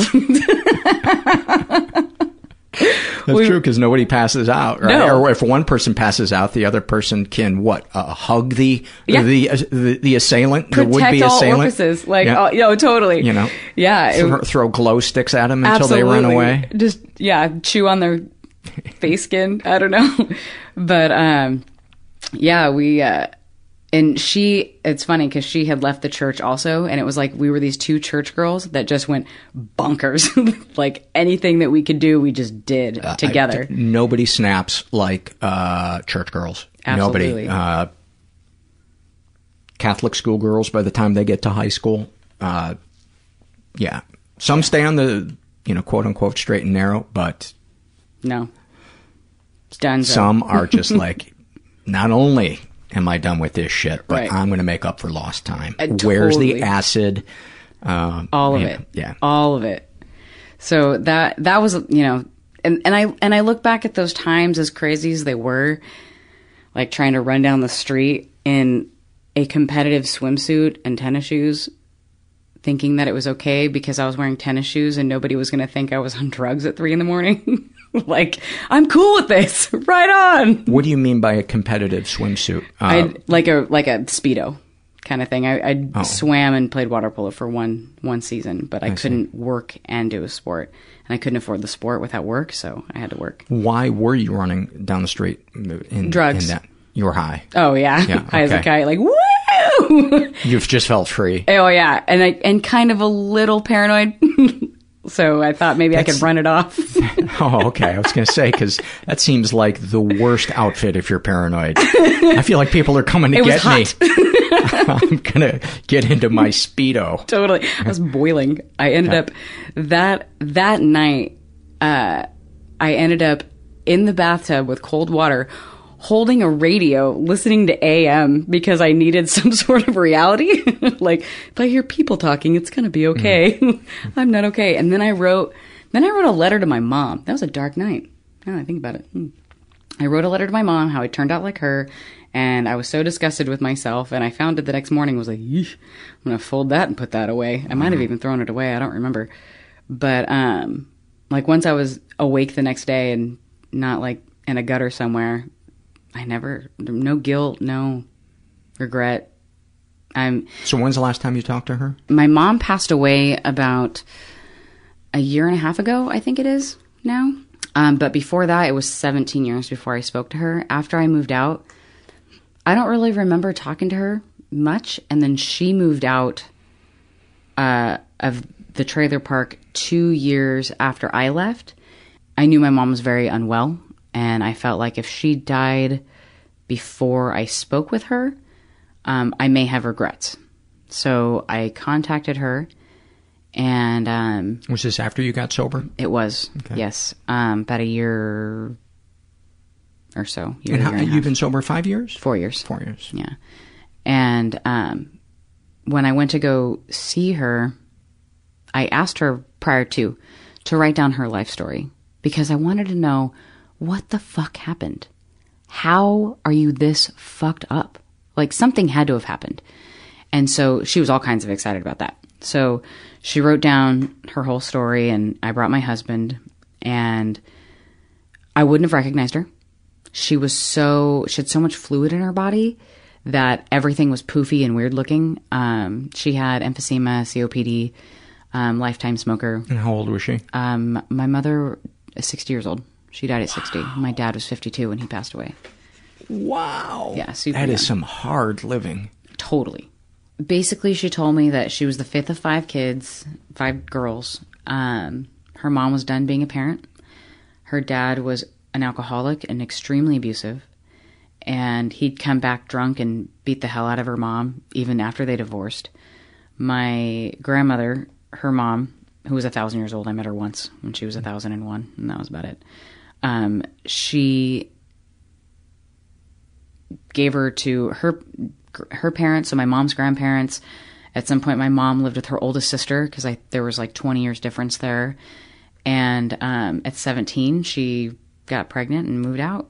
You know, she was a lounge singer. She had a really beautiful voice, and uh, she had fantasies of you know being famous. And she it was always you know, I did this or I was supposed to be on that TV show and then it was canceled or she won this award but it never went anywhere and she would tell my oldest sister I would have a life if it wasn't for you. So my oldest sister tried to care for all of us and be, you know, the mom, you know, and my mom took my oldest sister out of school her junior year to raise my, myself and my sister that's 8 years older than me and so she had to graduate from a graduate from a uh, continuation school Yeah. because of that. And so when my baby sister was born, my sister was like, "I'm not raising another one of your fucking kids," and moved out three weeks later. So The ripples of not paying attention to your kid mhm. are just unbelievable. It's Yeah. it goes on for generations. Totally. Generations. my mom was just an unloved child. Yep. and always felt it. And she was a firecracker, and she could be funny. She's very animated, but at home, I mean, she was just so mean all the time. And I'm sure she was super sad. She was a druggie. Like she had her own story, and I'm at a place in my therapy where I'm not looking necessarily for compassion for her, but to see what I have become because of her, even if it's to be the opposite. Mm-hmm. And it's been kind of cool, actually. I have 31 things written about like specific moments of her being her. And uh, on Friday, actually, my therapist and I went through 13 of them uh, to things that I didn't necessarily know, like what did I get out of this or what did I get out of that, and her ability to um, kind of explain what she thought was really awesome. And Your therapist? my therapist, and it's been very enlightening, and I'm feeling excited about it.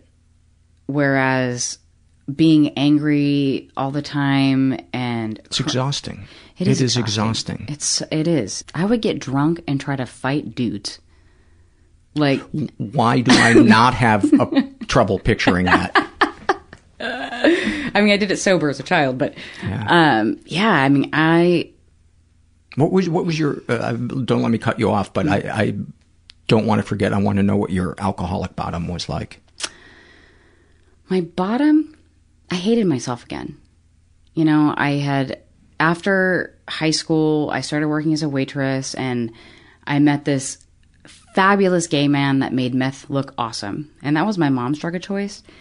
And I always, I could never, I could never, and he just made it look glamorous. And so, um, the after the first line, it had me. I mean, it had me. It had its grips on me.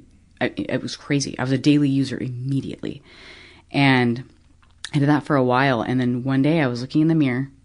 I had lost like thirty pounds, and I was afraid it was going to kill me, and I had turned into my mother again, and I was just so disappointed. And Because you looked gaunt. Oh my god, I just looked awful. I was dry heaving bile into the bathroom, into the toilet. I couldn't. It took me literally 24 hours to eat one Slim Fast bar. What were the downsides to it? The breath. I'm just, I'm just here. I'm just hearing all positives right here. You, you slim down. I did, my waistline was amazing. You get to spend time in the God. bathroom. I didn't have to wear eyeshadow. Your food everything was budget purple. plummets. It's amazing. Yeah. oh my goodness. So I hated myself. And when I quit drinking, and I had a lot of fun drinking. I met my husband when I drank. We had great times. But then it got to the point where I just got angrier and angrier and angrier. And um, a few months before I got sober, Elise, my best friend, and I went to New York. And I, every time I got drunk, I was trying to fight somebody in a bar. I was leaving her in bars. And I was just this Tasmanian devil. And she was like, I don't know what your problem is, but I can't watch this anymore. I cannot be your, I can't be there for you. She is a good friend. Totally. You know, uh, some people may go, well, that's not a good friend. No, that is a good friend. Totally. She didn't talk to me for a while. And she didn't ride back next to me on the airplane. I needed all of that to get to where I was because I came home and my husband was like, What is wrong with you? Ever since you got back from New York, you're so angry. And I didn't want to tell him about her because I was so ashamed that, About your friend. yeah, that my best friend wasn't talking to me anymore. And I just got, I mean, I was, I was putting booze in my water bottles at work. I was drinking after therapy. And never once did I think that I had a drinking problem.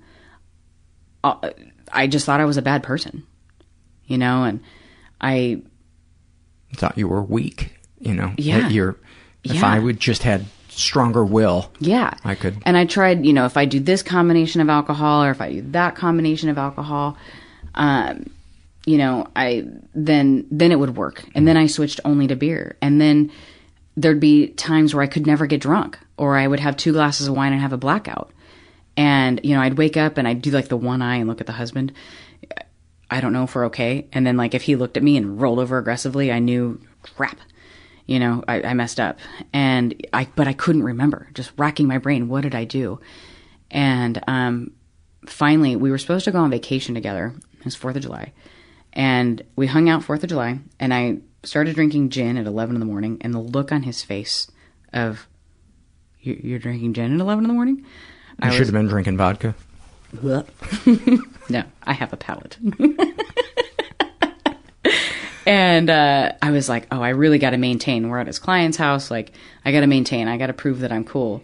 And then later on that night, we're at my girlfriend's house, and he just wants to go home. And I am just verbally berating him via text. Like, you know, you never let me have fun. You never let me this. You're with him in the same house, but you're We're a chair apart. that is 21st century d- douchedom at its dude, finest. dude, I, douchey McDoucherstein right here, man. I could not. That. Yeah. So, and we ride home on our bicycles, and uh, I am just super angry.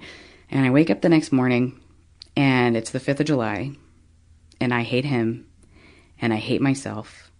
And we've started marriage counseling, by the way, because he was the problem. And yeah. she mentioned, and we ratted each other out, and this is the same woman I see now. And she's like, unless you take care of you and you take care of you, none of this is going to work. I can throw every book th- that exists at you people, and it's not going to work until you get sober and you handle whatever my husband needed to handle. And I'm like, maybe we don't need therapy. I couldn't get out of there fast enough. And it was the first time that I had that it had brought it had been brought up to me um, that specifically drinking could have been my problem. And so we decided to not go on the vacation trip we were supposed to go on for the 4th of July weekend. I was trying to get him to go, but he's like, if you're not going to go, I'm not going to go. I just want to be alone. Leave me alone. I started to Google different things in reference to alcohol Mhm.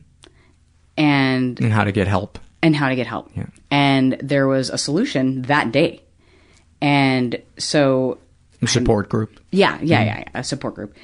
And I find one that's for women only. And I'm like, I think this is it. And I, for hours, I'm pacing my house. And I don't know where my husband went, but he wasn't there. And I grabbed Fireball because, you know, it's 2012 and it was very important at that time. You grabbed what? Fireball. Oh. It tastes like red hots. oh, a fireball. I didn't know you meant the candy. The no, it's Fireball is a whiskey. Oh, yeah. I've been out of the game a while. It's uh yeah, it'll put hair on your back. And uh, I just, you know, got as much in my system as I could and I drove to that support group and uh the moment a woman showed me kindness, I wept and I knew that I was exactly where I was supposed to be. And um I didn't have to pick up again after that. So um, That was four years ago. That was four years ago. So the first year, um, I ate myself to death in my robe on the couch, dirty looks of the husband. And like, this was when I, where everything shut down. Like, we had zero intimacy. And we hadn't had intimacy for a while because I was so angry. And like, he is not down for angry wife. Like, he, mm-mm. So we had zero communication and I was ready to move out.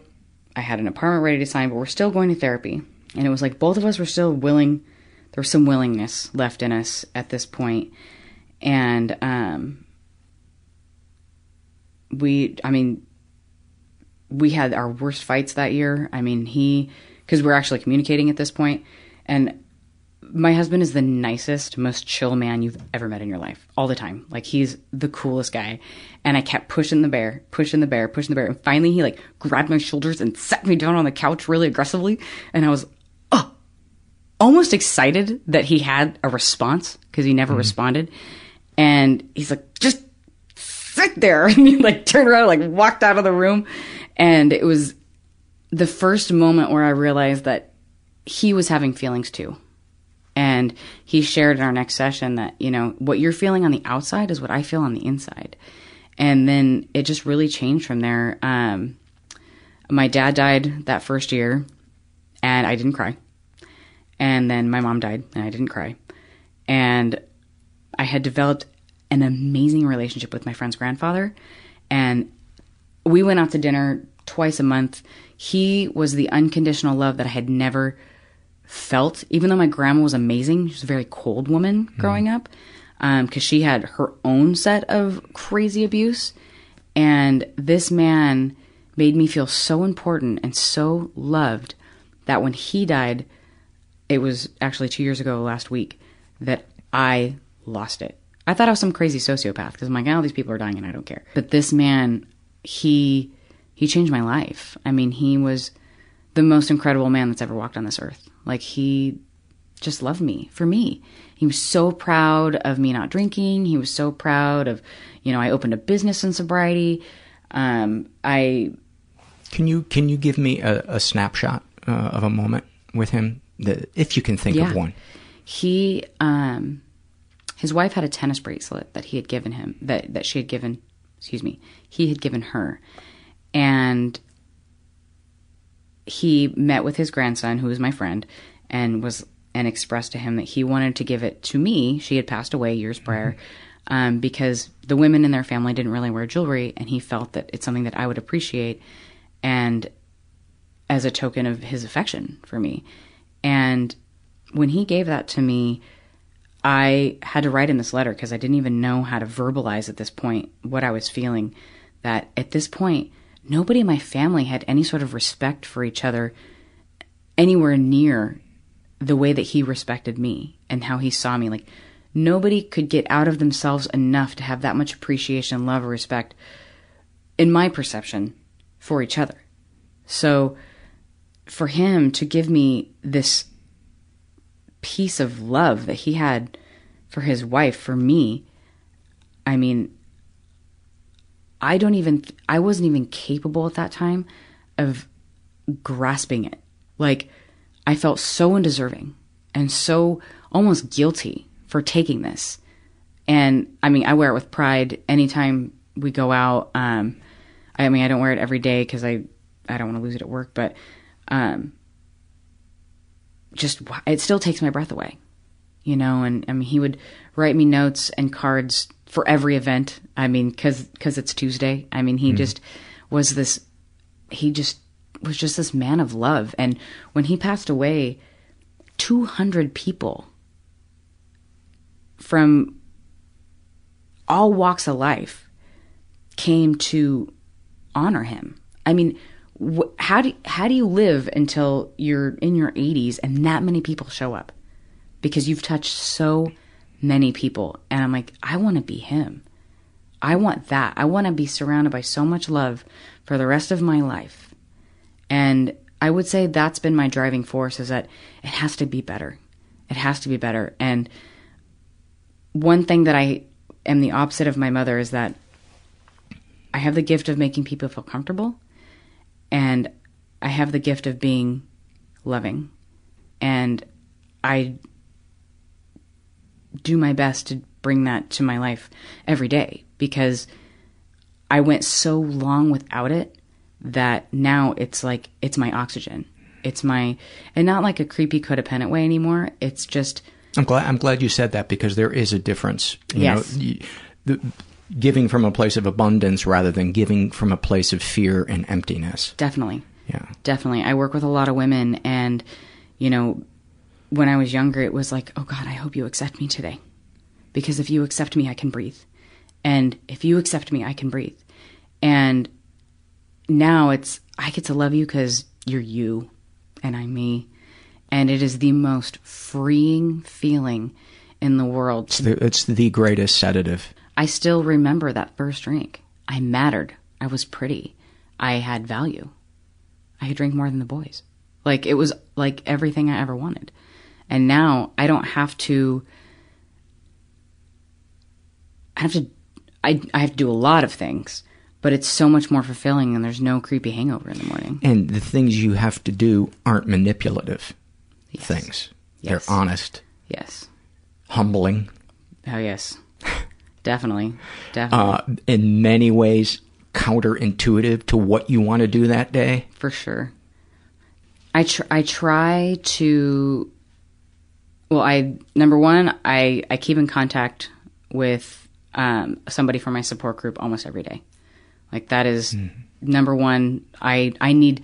That's how I hear my higher power is through another person that has solution that isn't a woe is me. Number one. Um. Let's see.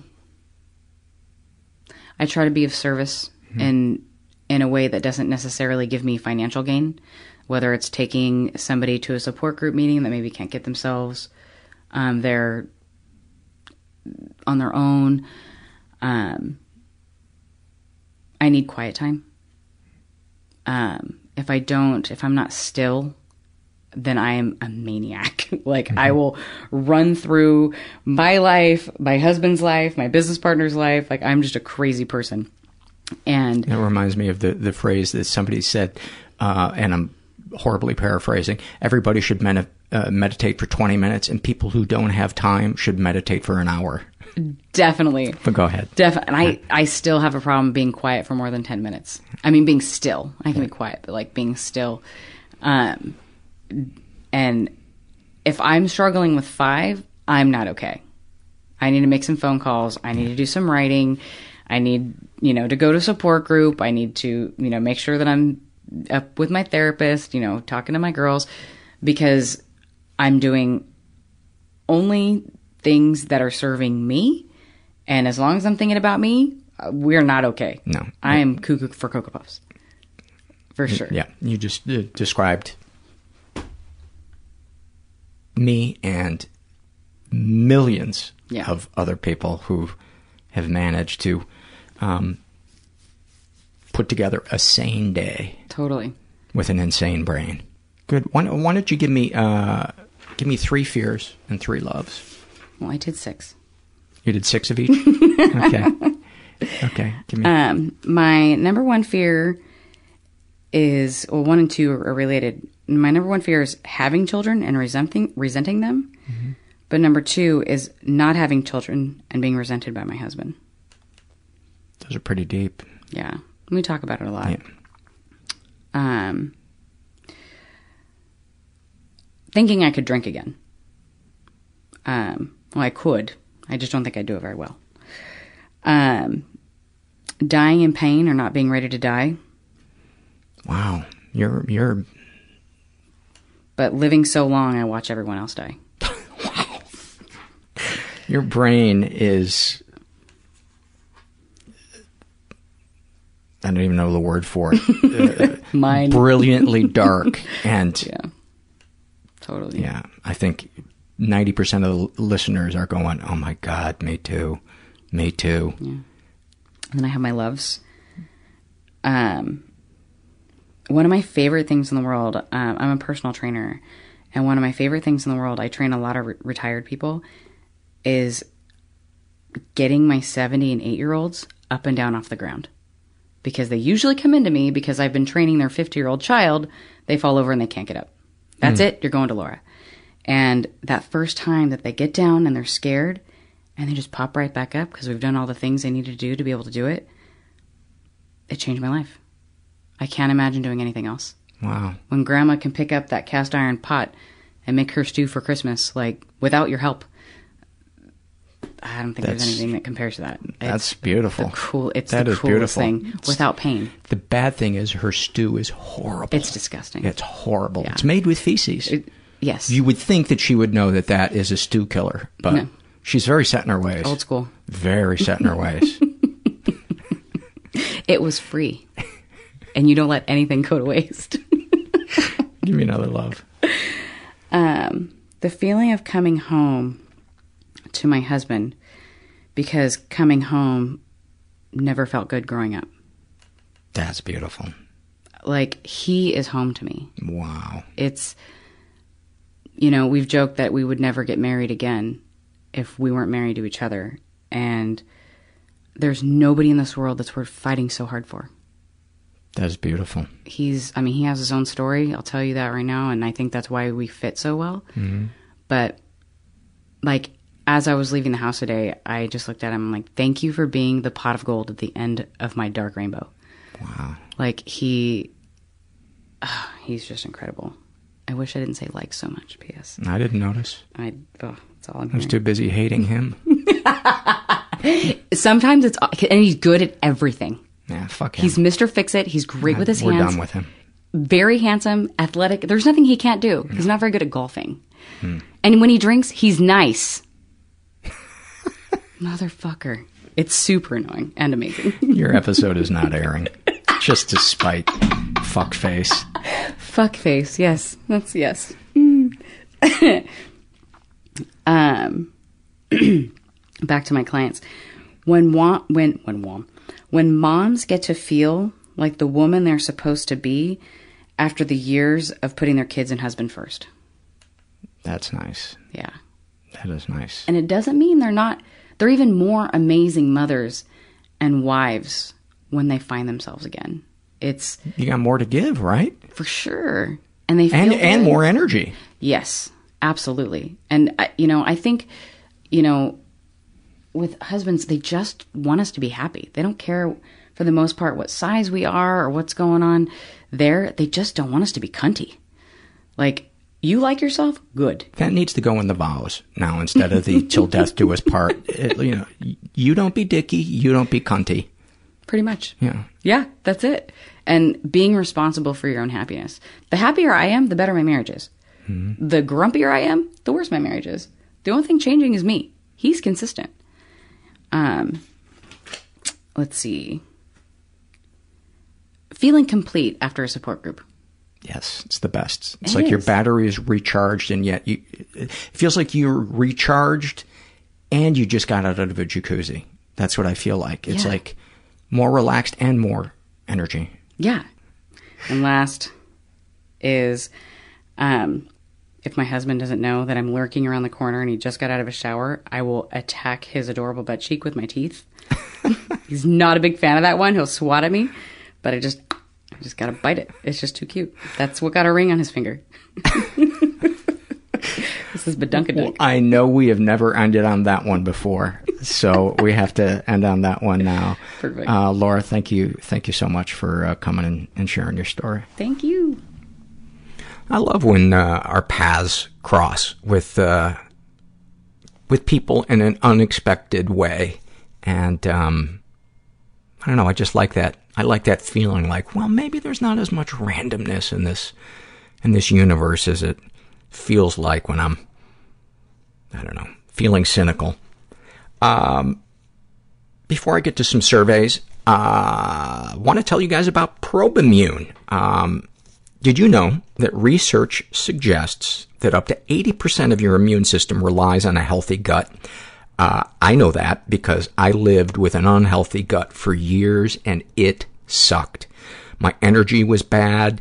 Uh, there were certain foods I couldn't tolerate.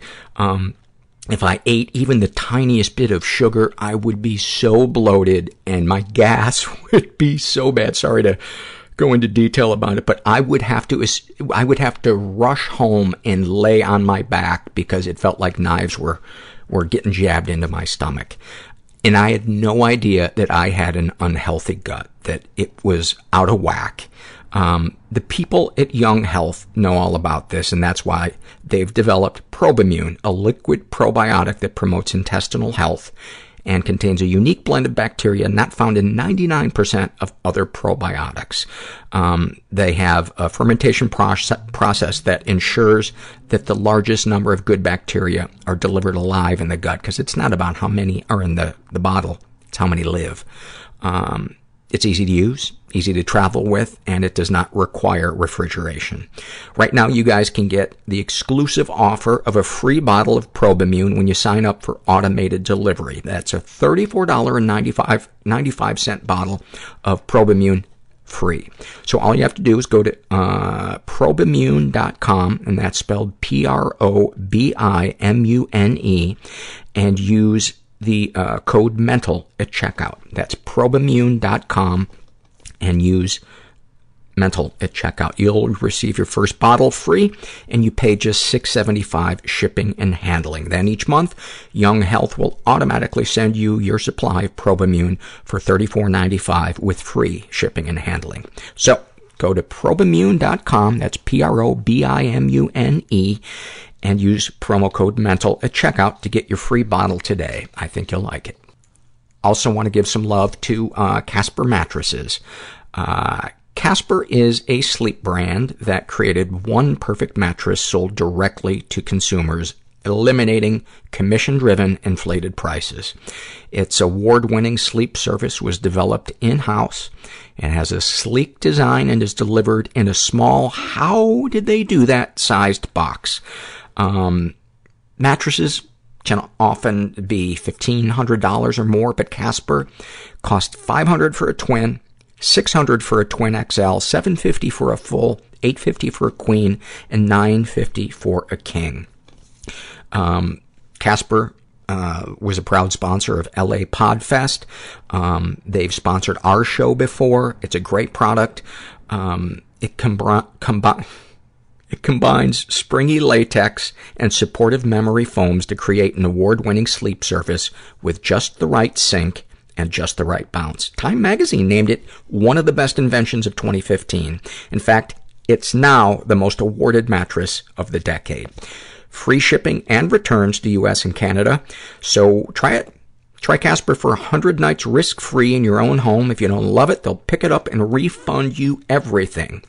Um, so go to casper.com slash mental and use the offer code mental and you'll get 50 bucks towards any mattress purchase by going to casper.com slash mental and using the promo code mental. Terms and conditions apply. Uh, what do we want to start with? Let's start with an email that I got. Uh, this is from, how does she want to be referred to? Oh, she's a Bowie fan. She wants to be uh, referred to as Dark Star 1988. And she sent me an email. I'm 27, uh, female. I'm from Belgium. This is a bit out of the blue, and maybe it was already discussed on one of your episodes. Um, but lately, I've been wondering if I'm asexual. By the way, we do have uh, an episode about that uh, with guest uh, Kelly M. Um, although I haven't really had any sex apart from the one time when I was 19, but that wasn't actually really with consent. It's a bit of a gray area for me um, since I didn't want it, but let it happen more or less just so that I could not be a virgin any longer. I, I read that quite a bit in these, in these surveys. Um, when I really think about it, Uh, sex has never really been a big point of interest. When I was in my teens, I experienced some feelings of lust and did some masturbation, but looking back on it, there weren't actual sexual fantasies attached to it. I just like the bodily sensation of rubbing my genitals on my mattress. Um, if you're going to do that, get a Casper mattress. I haven't had a relationship, and this has also got me wondering if I might be aromantic too, since I don't really like the idea of a full-blown relationship, but really love close friendships. At the beginning of this year, I got diagnosed with autism. Do you think this might be causing my asexuality since I don't like to be touched? Or that my negative, first and only sexual experience has got something to do with it? Or maybe the fact that I have severe body issues and low self-esteem. I still don't know what to make of it. Maybe it's too soon to give myself this label when I haven't got the experiences of loving sex in a relationship. It's just that lately I've been reading a lot of things about the ACE community online, that stands for asexual, and just recently found out that there is also such a thing as aromanticism. Um, she asks a lot of questions, but um, uh, I'm, I'm really worried that if I do uh, am if I am asexual or aromantic, it will isolate me even more than I already am right now because of my autism and therefore lack of s- social skills.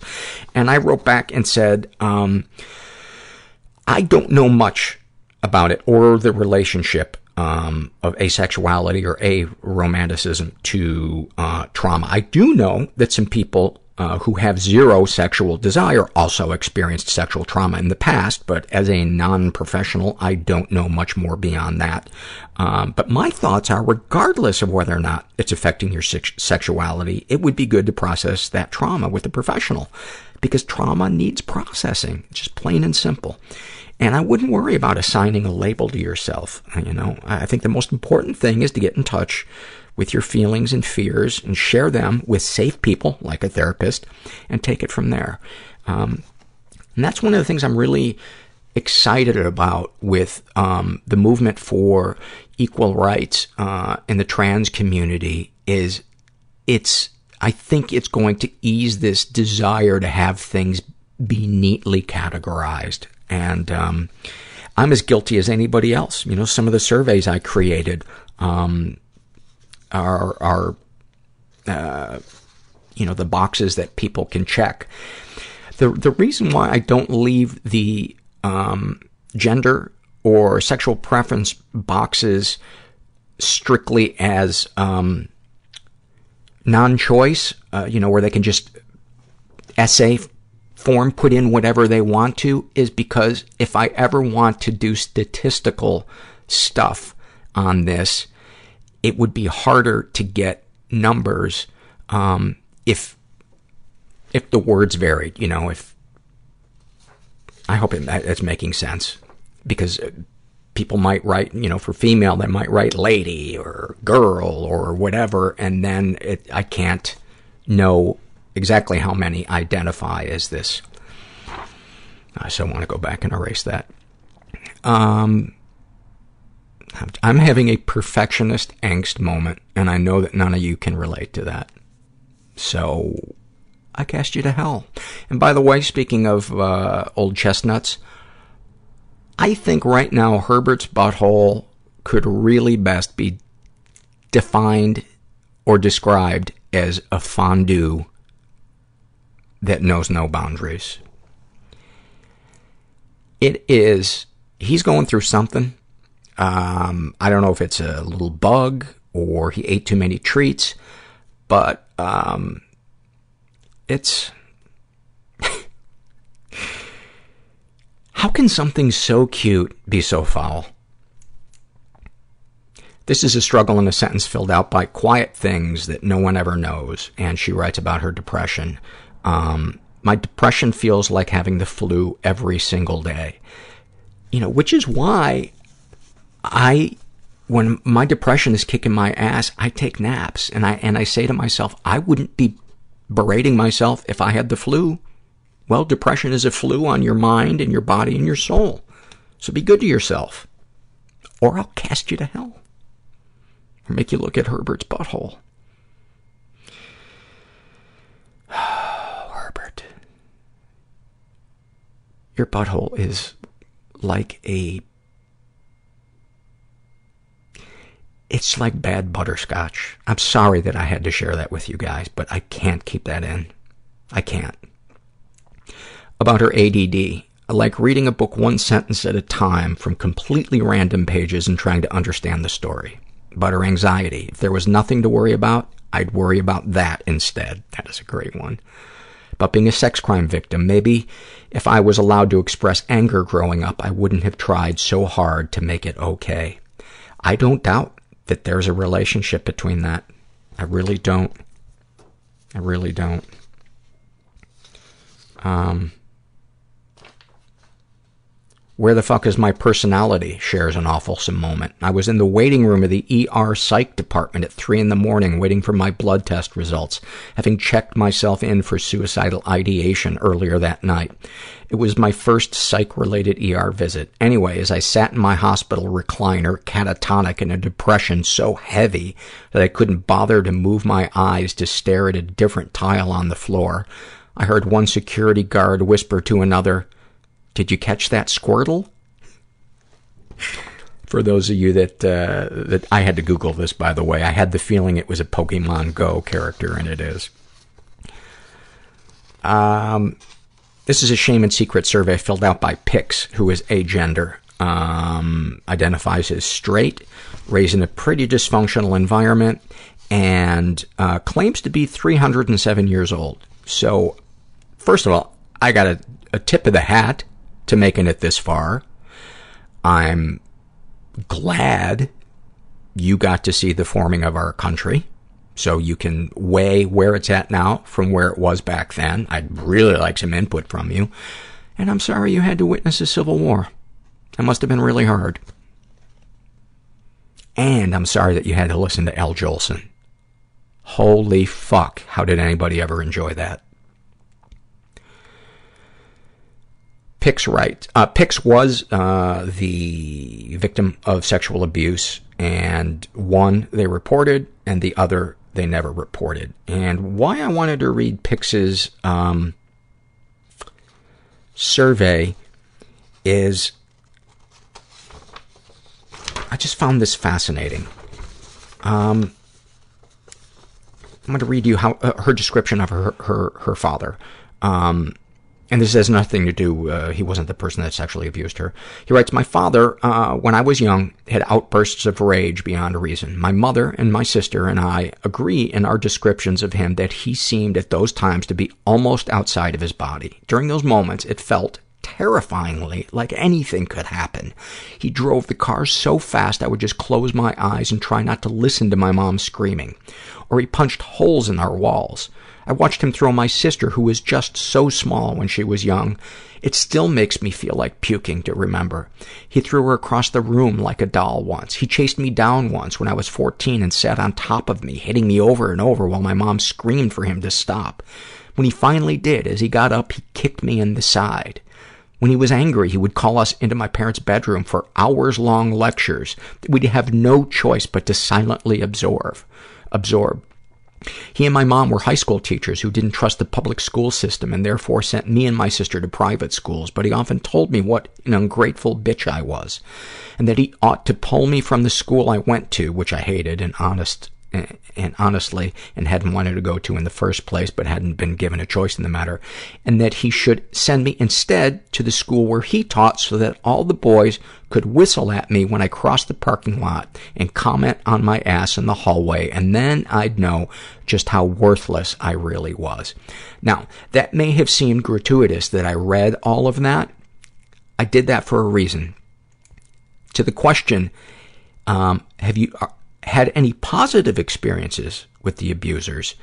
Um, she writes, when I was in college, my father, who had had issues with migraines for years, started having nearly constant migraines, which precipitated some in-hospital studies that went very oddly. If he hadn't already, quote, been under medical observation during one test in particular, that test would definitely have caused a fatal stroke. But they were able to get his situation under control quickly. He's been very different ever since. My mom says these days that he acts now like the man she married and wonders what was going on in the years in between when he got so angry and said the things he said. During the migraine studies, he received a few brain scans and MRIs that showed large areas of his brain that were darkened or blocked from receiving oxygen. My boyfriend tells me that often MRIs of the brains of violent criminals show the same imagery. My poor dad was struggling to finish a master's degree program while raising a young family, while coping with, uh, while coping with the death of, the, of his brother, while dealing with a very emotionally abusive mother, um, while dealing with essentially brain malfunction. He was like a rabid beast struggling to be a family dog. These days, he and I talk on the phone for hours at a time. We have beautiful, thoughtful conversations, and I'm so glad to know him the way I know him now. I feel with him as I do uh, with the friend who defended me um, uh, in the she's she's relating to a, a sexual um, trauma she experienced. Um, that forgiveness can be an immensely emotionally freeing thing, but it has to grow, of course, from a seed of understanding. I couldn't have for- forgiven either of those people based on simple principle. I had to understand their stories and perspectives in order to let go of my sad feelings surrounding them. In theory, one day I may be able to forgive the men who felt the need to take advantage of my body as well, but for now, for me, that's lower on my list of immediate priorities than healing my own self and body is. I feel like I've learned over time that handing, handling tasks out of order makes for greater difficulties down the line. That, that, you know, I, I'm just so blown, blown away by so many things that you wrote, um, by your insight, by your compassion, and most of all, by your dad's turnaround. I had no idea. Um, but now that I think of it, the guy who was called, um, I forget what he was called, but Charles Whitman was a guy who snapped. He was a, a, a Marine who had uh, fought in Vietnam, and he came back home to Austin, Texas, and climbed up um, to a tower um, and he was a sniper in the army. He climbed a, a tower at the university, the highest point in Austin, and just started shooting people. And when they went through his stuff after he was killed, uh, he, in his diary, um, I believe it was his diary, he had been writing saying, something is wrong with my brain. Something is wrong with my brain. I don't know what it is, but I feel like something is, is, is pushing me towards this violence that is violence that is beyond my control and I don't know what to do. And they did an autopsy on him and he had a growth in his, um, in his brain. Uh, David Ice writes about his ADD. My mind feels like a Rubik's Cube being played poorly about his alcoholism and drug addiction. Alcohol keeps my fear and sadness in check the same way a car will crash on a racetrack rather than going off a cliff, but I never think to get out of the car. Snapshot from his life. Recently I've been driving to work and on the way there I'm worrying about being in an accident, and then driving home after work wishing I would be in an accident. I imagine both these things vividly every day now. Um, you know, my thought as I'm reading this, and, and I'm not trying to, uh, I just can't keep my mouth shut. So, my thought, I'm trying to imagine myself feeling what you're feeling, and just the, the, the, the word perfectionism popped into my mind that maybe there's a fear on your way of going to work that, you know, being late is going to be a catastrophe. Because if you got an accident, you'd be late or, you know, losing the money of, you know, having to uh, fix your car. Um, and then on the way home, I had this image of your quote unquote mistakes that day at work pushing you to a point where you wanted to get in an accident because you felt like the world was over because you weren't perfect. So, I don't know. I could be completely wrong, but um, here's a thought. When you have these fears, these desires, the desire to, um, the fear of getting in an accident, um, really look into that fear. Really think about it and think, okay, if I got in an accident, then what? Then what would happen? And then write down what you think would happen, and then what would happen after that. And a lot of times we can see the way that we catastrophize things when we have to write it down on paper. And almost every time I've done it for myself, it's because I'm catastrophizing something to ridiculous points. You know, that I'm going to be late, uh, you know, for this appointment. Um, and it feels like death to me that I'm going to be late. And when I write the fears down, it's like, oh, I'm afraid that if I'm late, this person's not going to be my friend anymore. Then I'm not going to have enough friends. Then I'm going to be lonely. Then I'm going to get depressed. Then I'm going to not be able to do my job. Then I'm not going to make any money. Then I'm going to be poor. Then I'm going to lose my teeth.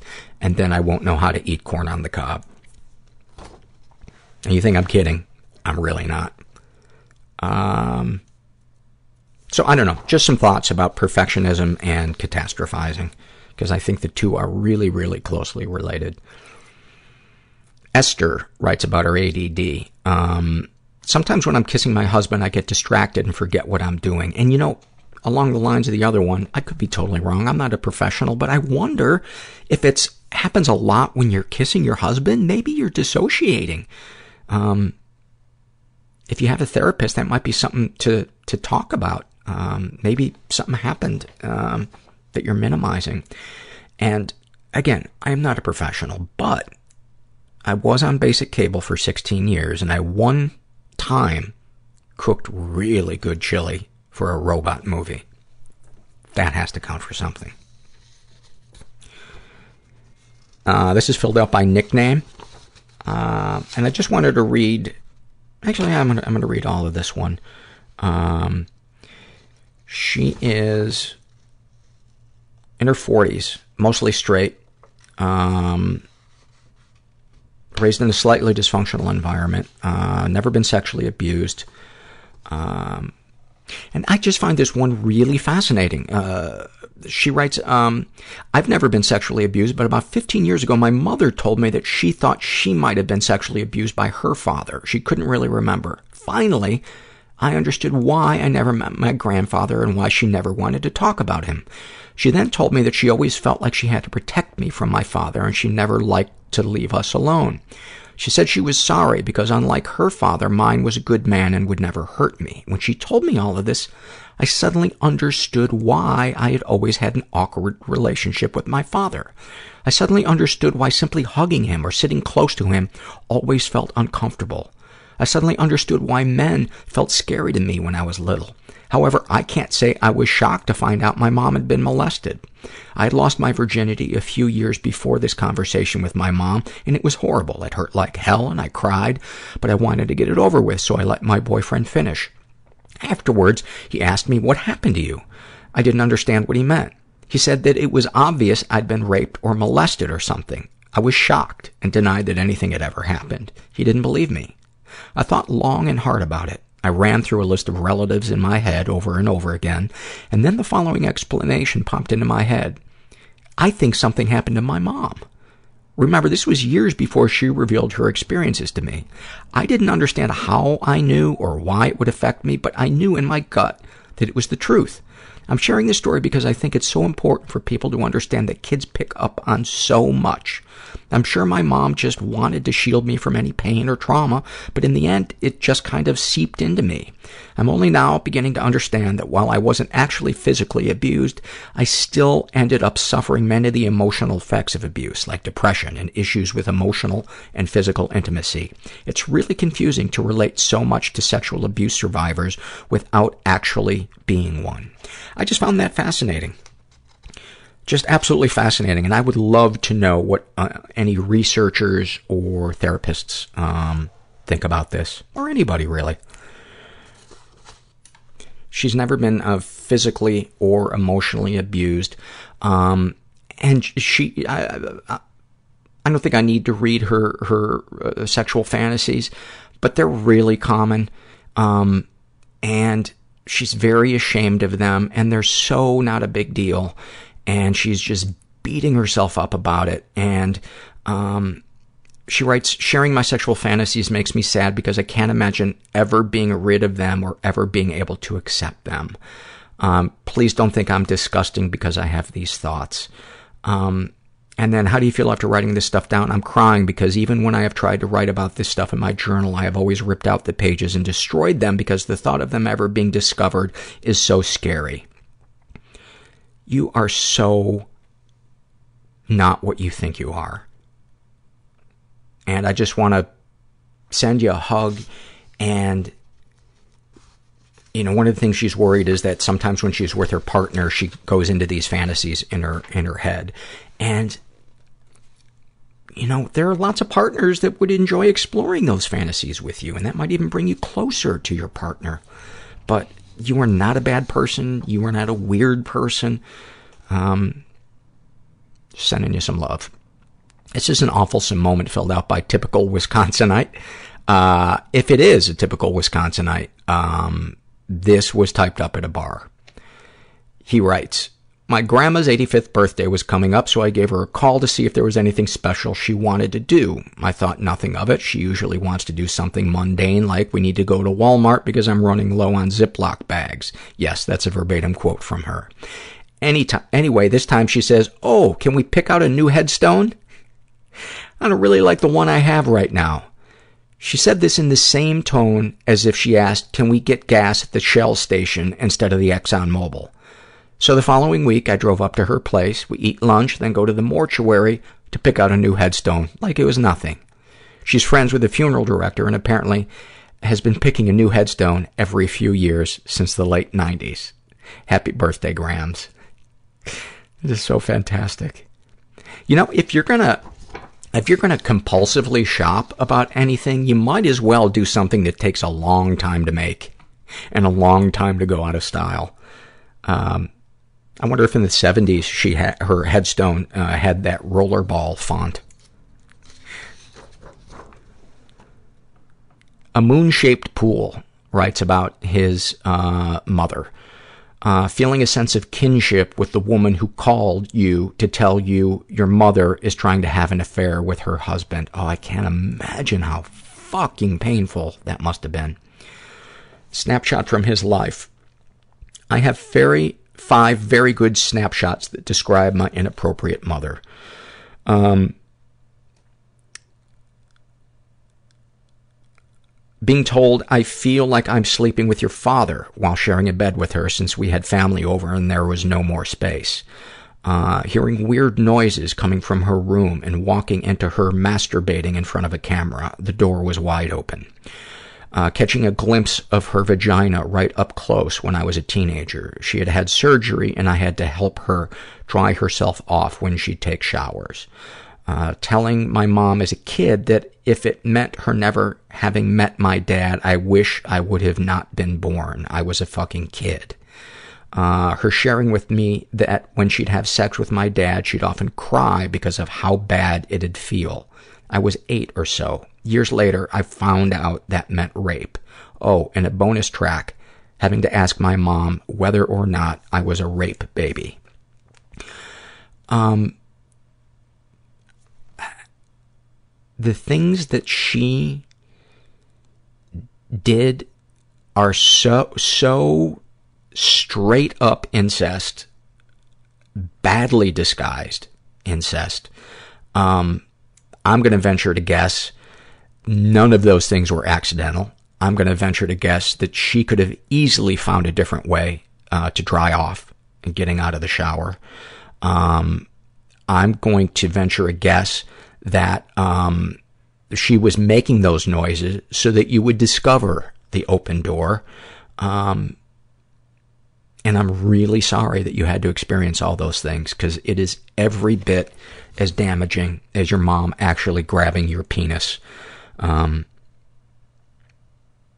and there is a private support group um, for people who have been sexually abused by mothers. And um, if you contact me, I can tell you more about it. But, buddy, I am, I am giving you a big hug and sending you lots of love. And you are so not alone. You are so not alone.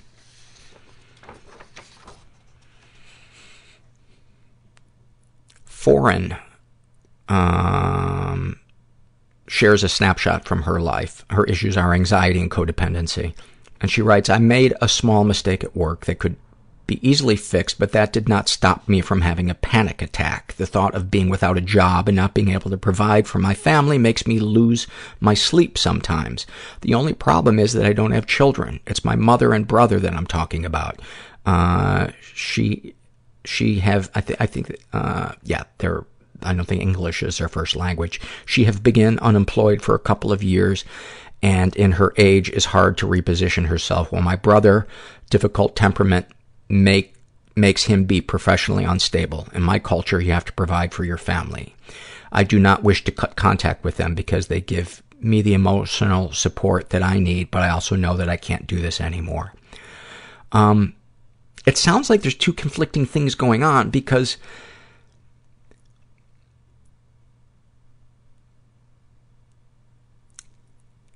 it, it, you know, you say that they're emotionally supportive, yet it sounds like you're, you're bearing the brunt of all of this on your own, which is not being emotionally supported. Um, I don't know.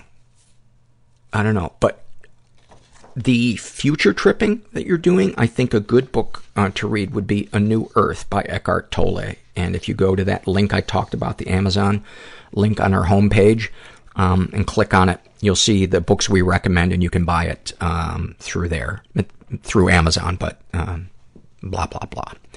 Anyway. Uh, menopausal Humpty Dumpty writes about her anxiety. I can't wait to get into the bathroom stall, elevator alone, on the car, or hide in bed to escape the anxiety of being with people. But once I'm alone, I'm incapacitated by my eviscerating depression. By the way, Eviscerating Depression was my favorite uh, child singing group on Star Search. Uh, I think many of us relate to this one. That, it's weird. It's like, uh,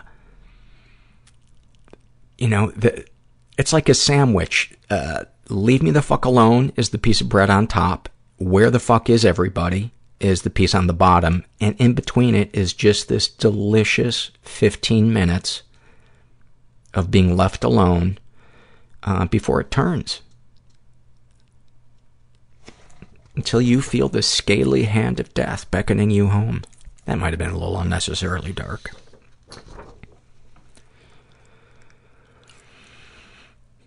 Angry and depressed shares an awfulsome moment.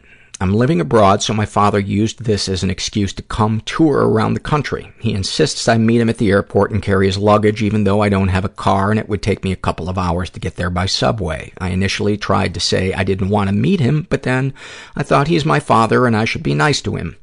Uh, on the way there, I come down with food poisoning and have to step off the subway for a few minutes to avoid passing out. I get there and help him and his girlfriend carry their luggage all the way back to his hotel. At the hotel, he tries to order me to wash some of his clothes and bring them to him in another city a couple of weeks later.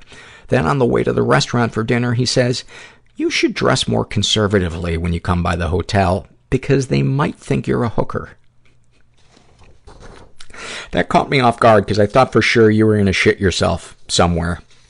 And I was kind of hoping you were going to shit on his uh, suitcase or his clothes. Thank you for that.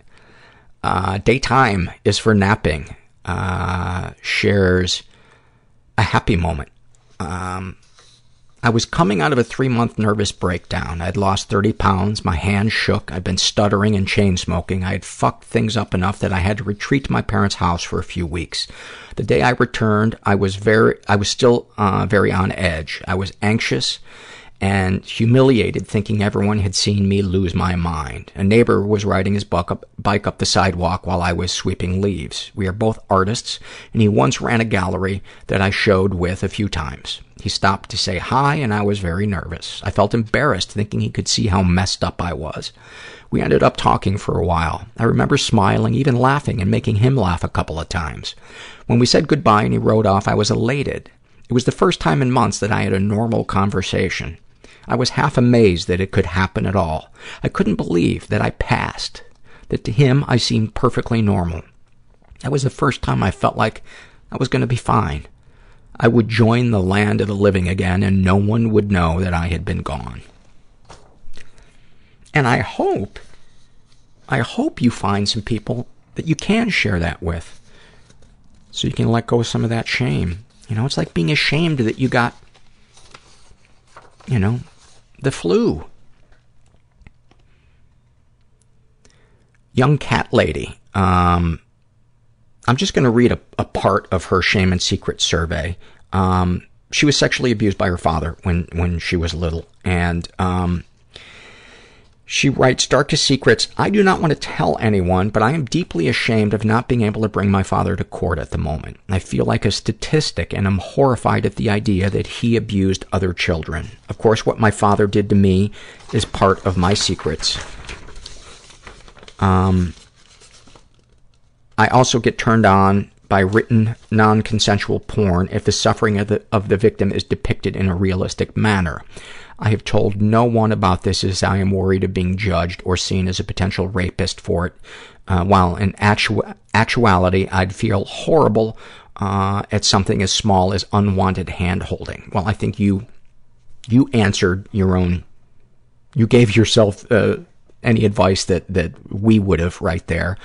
But I wanted to just say, beating yourself up because you are not prosecuting somebody is just a, a way of traumatizing yourself over again. There, it doesn't matter. It doesn't matter. It is about what is safe for you now. You know, it wasn't safe for you then. And the most important thing is that it is not your responsibility to prosecute, punish, whatever, your father. That's, that is his fault. Those were his actions. And I understand that that's why you feel that way. But people who have survived the kinds of things that you have survived, a lot of them struggle to even get out of bed and to share with somebody else because there's so much fear, so much shame, so much terror of, of the unknown of what's going to happen if I speak this truth. And the thought of going to court where you're going to be cross-examined? Fuck. I don't know how anybody gets up the nerve to do that. So I hope you can stop being so hard on yourself. And, uh, cause I'm never hard on myself. Oh. Depressed for life. He, he has to be a cuddler. Um, that's a term for, uh, fans of the no longer except occasionally, uh, produced podcast, Walking the Room, with the brilliant Greg Behrendt and Dave Anthony, both uh, former guests on this show. One of the greatest podcasts ever. Anyway, um, I'm getting off track. You'd think I was interviewing a guest. About his depression. Every day people ask me how long, how I'm doing. I'm tired of lying, but if I told everyone I cry myself to sleep every night, I would lose that last bit of social interaction, which is all I have left. And first of all, buddy, I want to send you a hug. And the second thing is I want to say you don't have to tell everyone. All you have to do is start with one person. Just start there. You know, our, our black and white thinking is so insidious and we don't even see it. We don't even see it. And I think that's just your black and white thinking that if you tell one person, you'll have to tell everybody, and you don't. In fact, it's probably not a good idea to tell everyone, because some people can't handle it. Um, oh.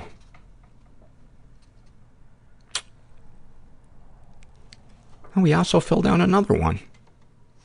Look at this, back to back. I didn't even notice. Um, about his depression. By the time I learned what it was, it had already become one of my personality traits. I cannot envision myself as not being depressed, so I cannot seek treatment as that would, quote, kill the only me I've ever known. That is like saying, I don't want to get off this desert island because I really enjoy Bob's company. Get off the island. Trust me. That, that old you will be, you can access that, access that anytime you want. Trust me. Um, but you can't imagine how expansive, not in a scary way, in a beautiful way, your life can be if you seek help and keep going when you feel like it's like you're ready to give up. I've wanted to give up so many times, and I don't know why I didn't. I don't know why I didn't, because I'm a quitter. I don't know, but I'm glad I didn't.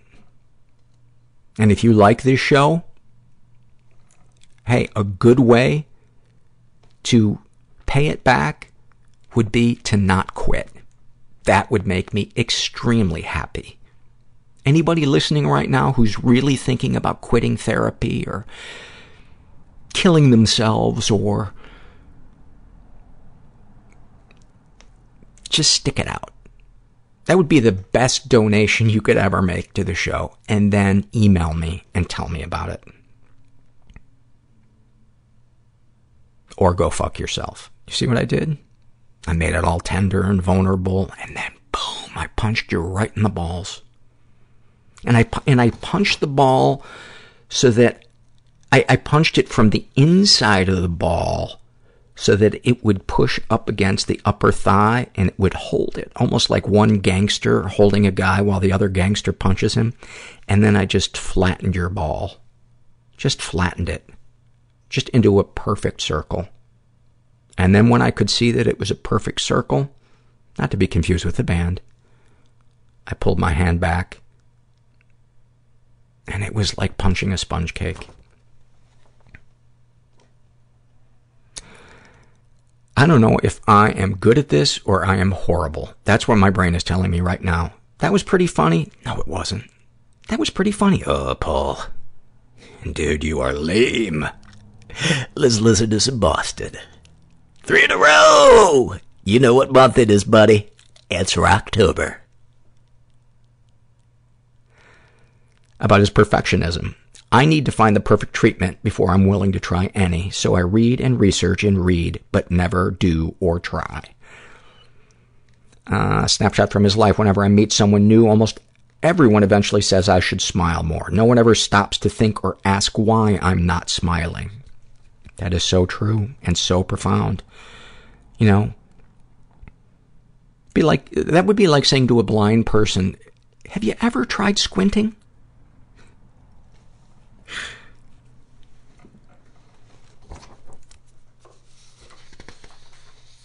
This is an awful moment filled out by Stress Fractured. She writes, I just had my life ripped out from under me. The verbally abusive man I was in a very codependent relationship with told me it was over again.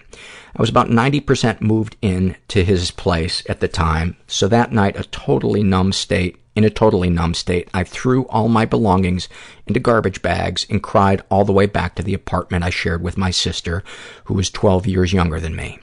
She helped me lug the bags up the stairs, and once we plopped the last bag down into my bedroom, one of my vibrators started going off. And of course, this one lights up. So the pulsating pink glow and the undeniably familiar shape shone bright through the white plastic trash bag. We both started laughing. Anyway, there's that, I said. She said, welcome home.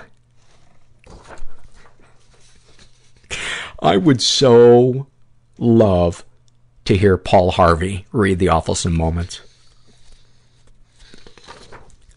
I don't imagine he's around anymore. Stronger now. Shares an awfulsome moment.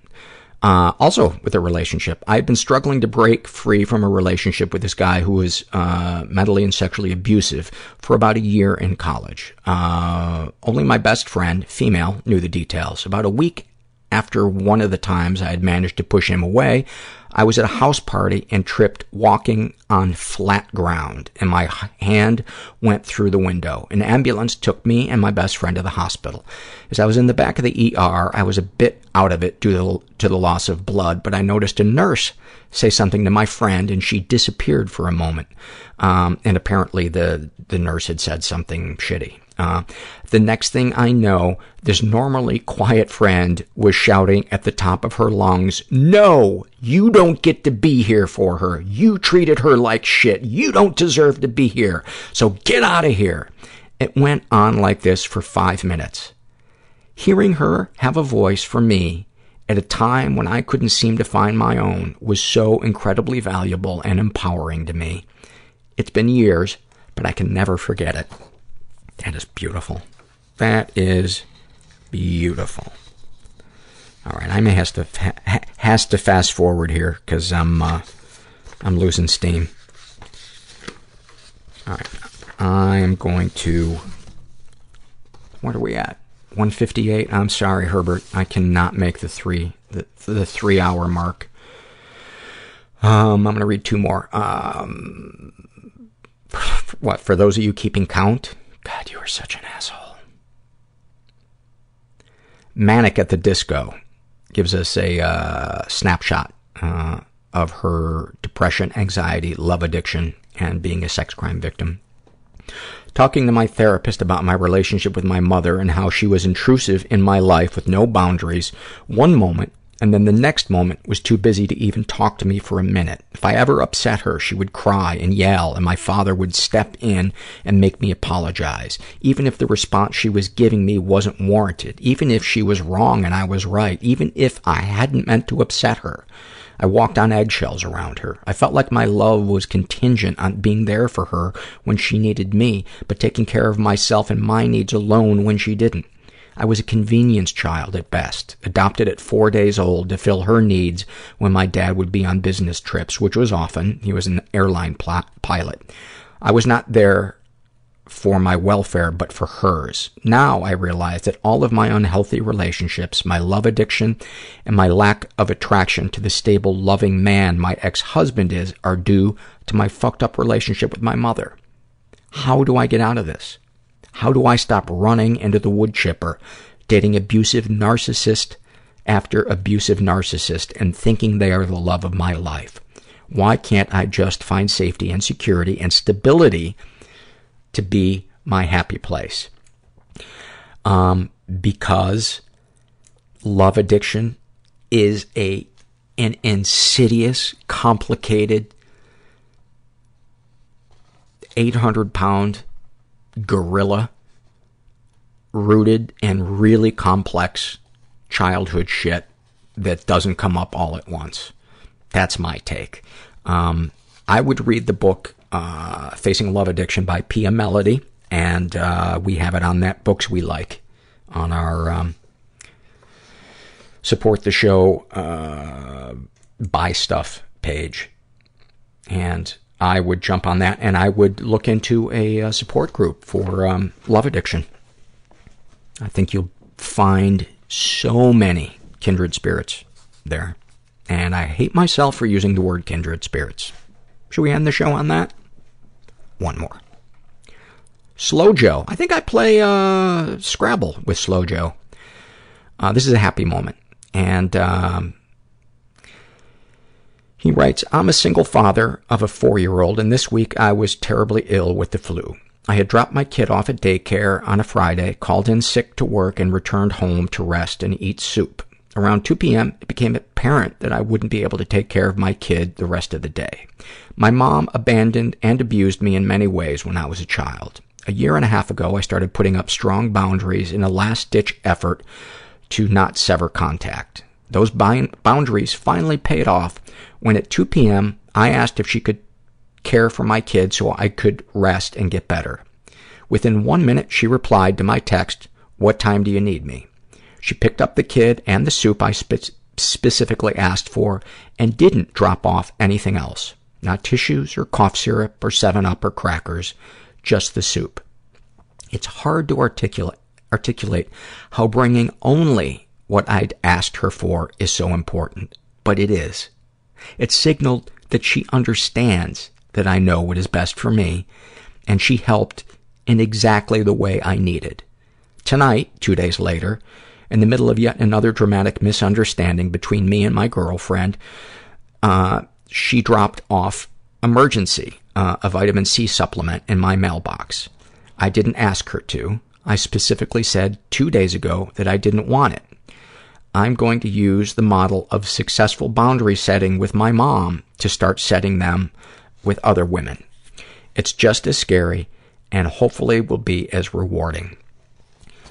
You know what I love about this? There's a gazillion things I love about this. That this is what, this is what recovery looks like. These little baby steps. It, it's, it's just do little things like this every day. And sickness is just saying, oh, it's not worth it. It's too much of a hassle. And yeah, there are some things that we should just kind of let roll off our back.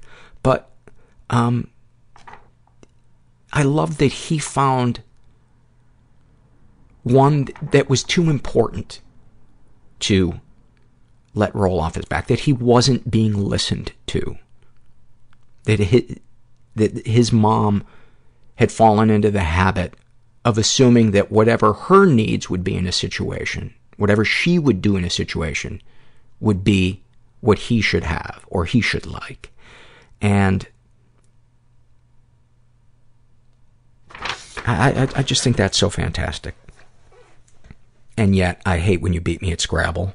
So I don't know why I read your fucking survey. Your big fancy words. Fucking asshole. You know what? I hope your mom violates every boundary you've ever set. And as she does it, she says, Did you really think I was going to respect your boundaries? And then she pushes you, and you fall on your iPad, and I never have to play you again. Unless I'm thinking of somebody else, and I've been beating you in Scrabble, in which case I wish you all the best. And thank you for your survey.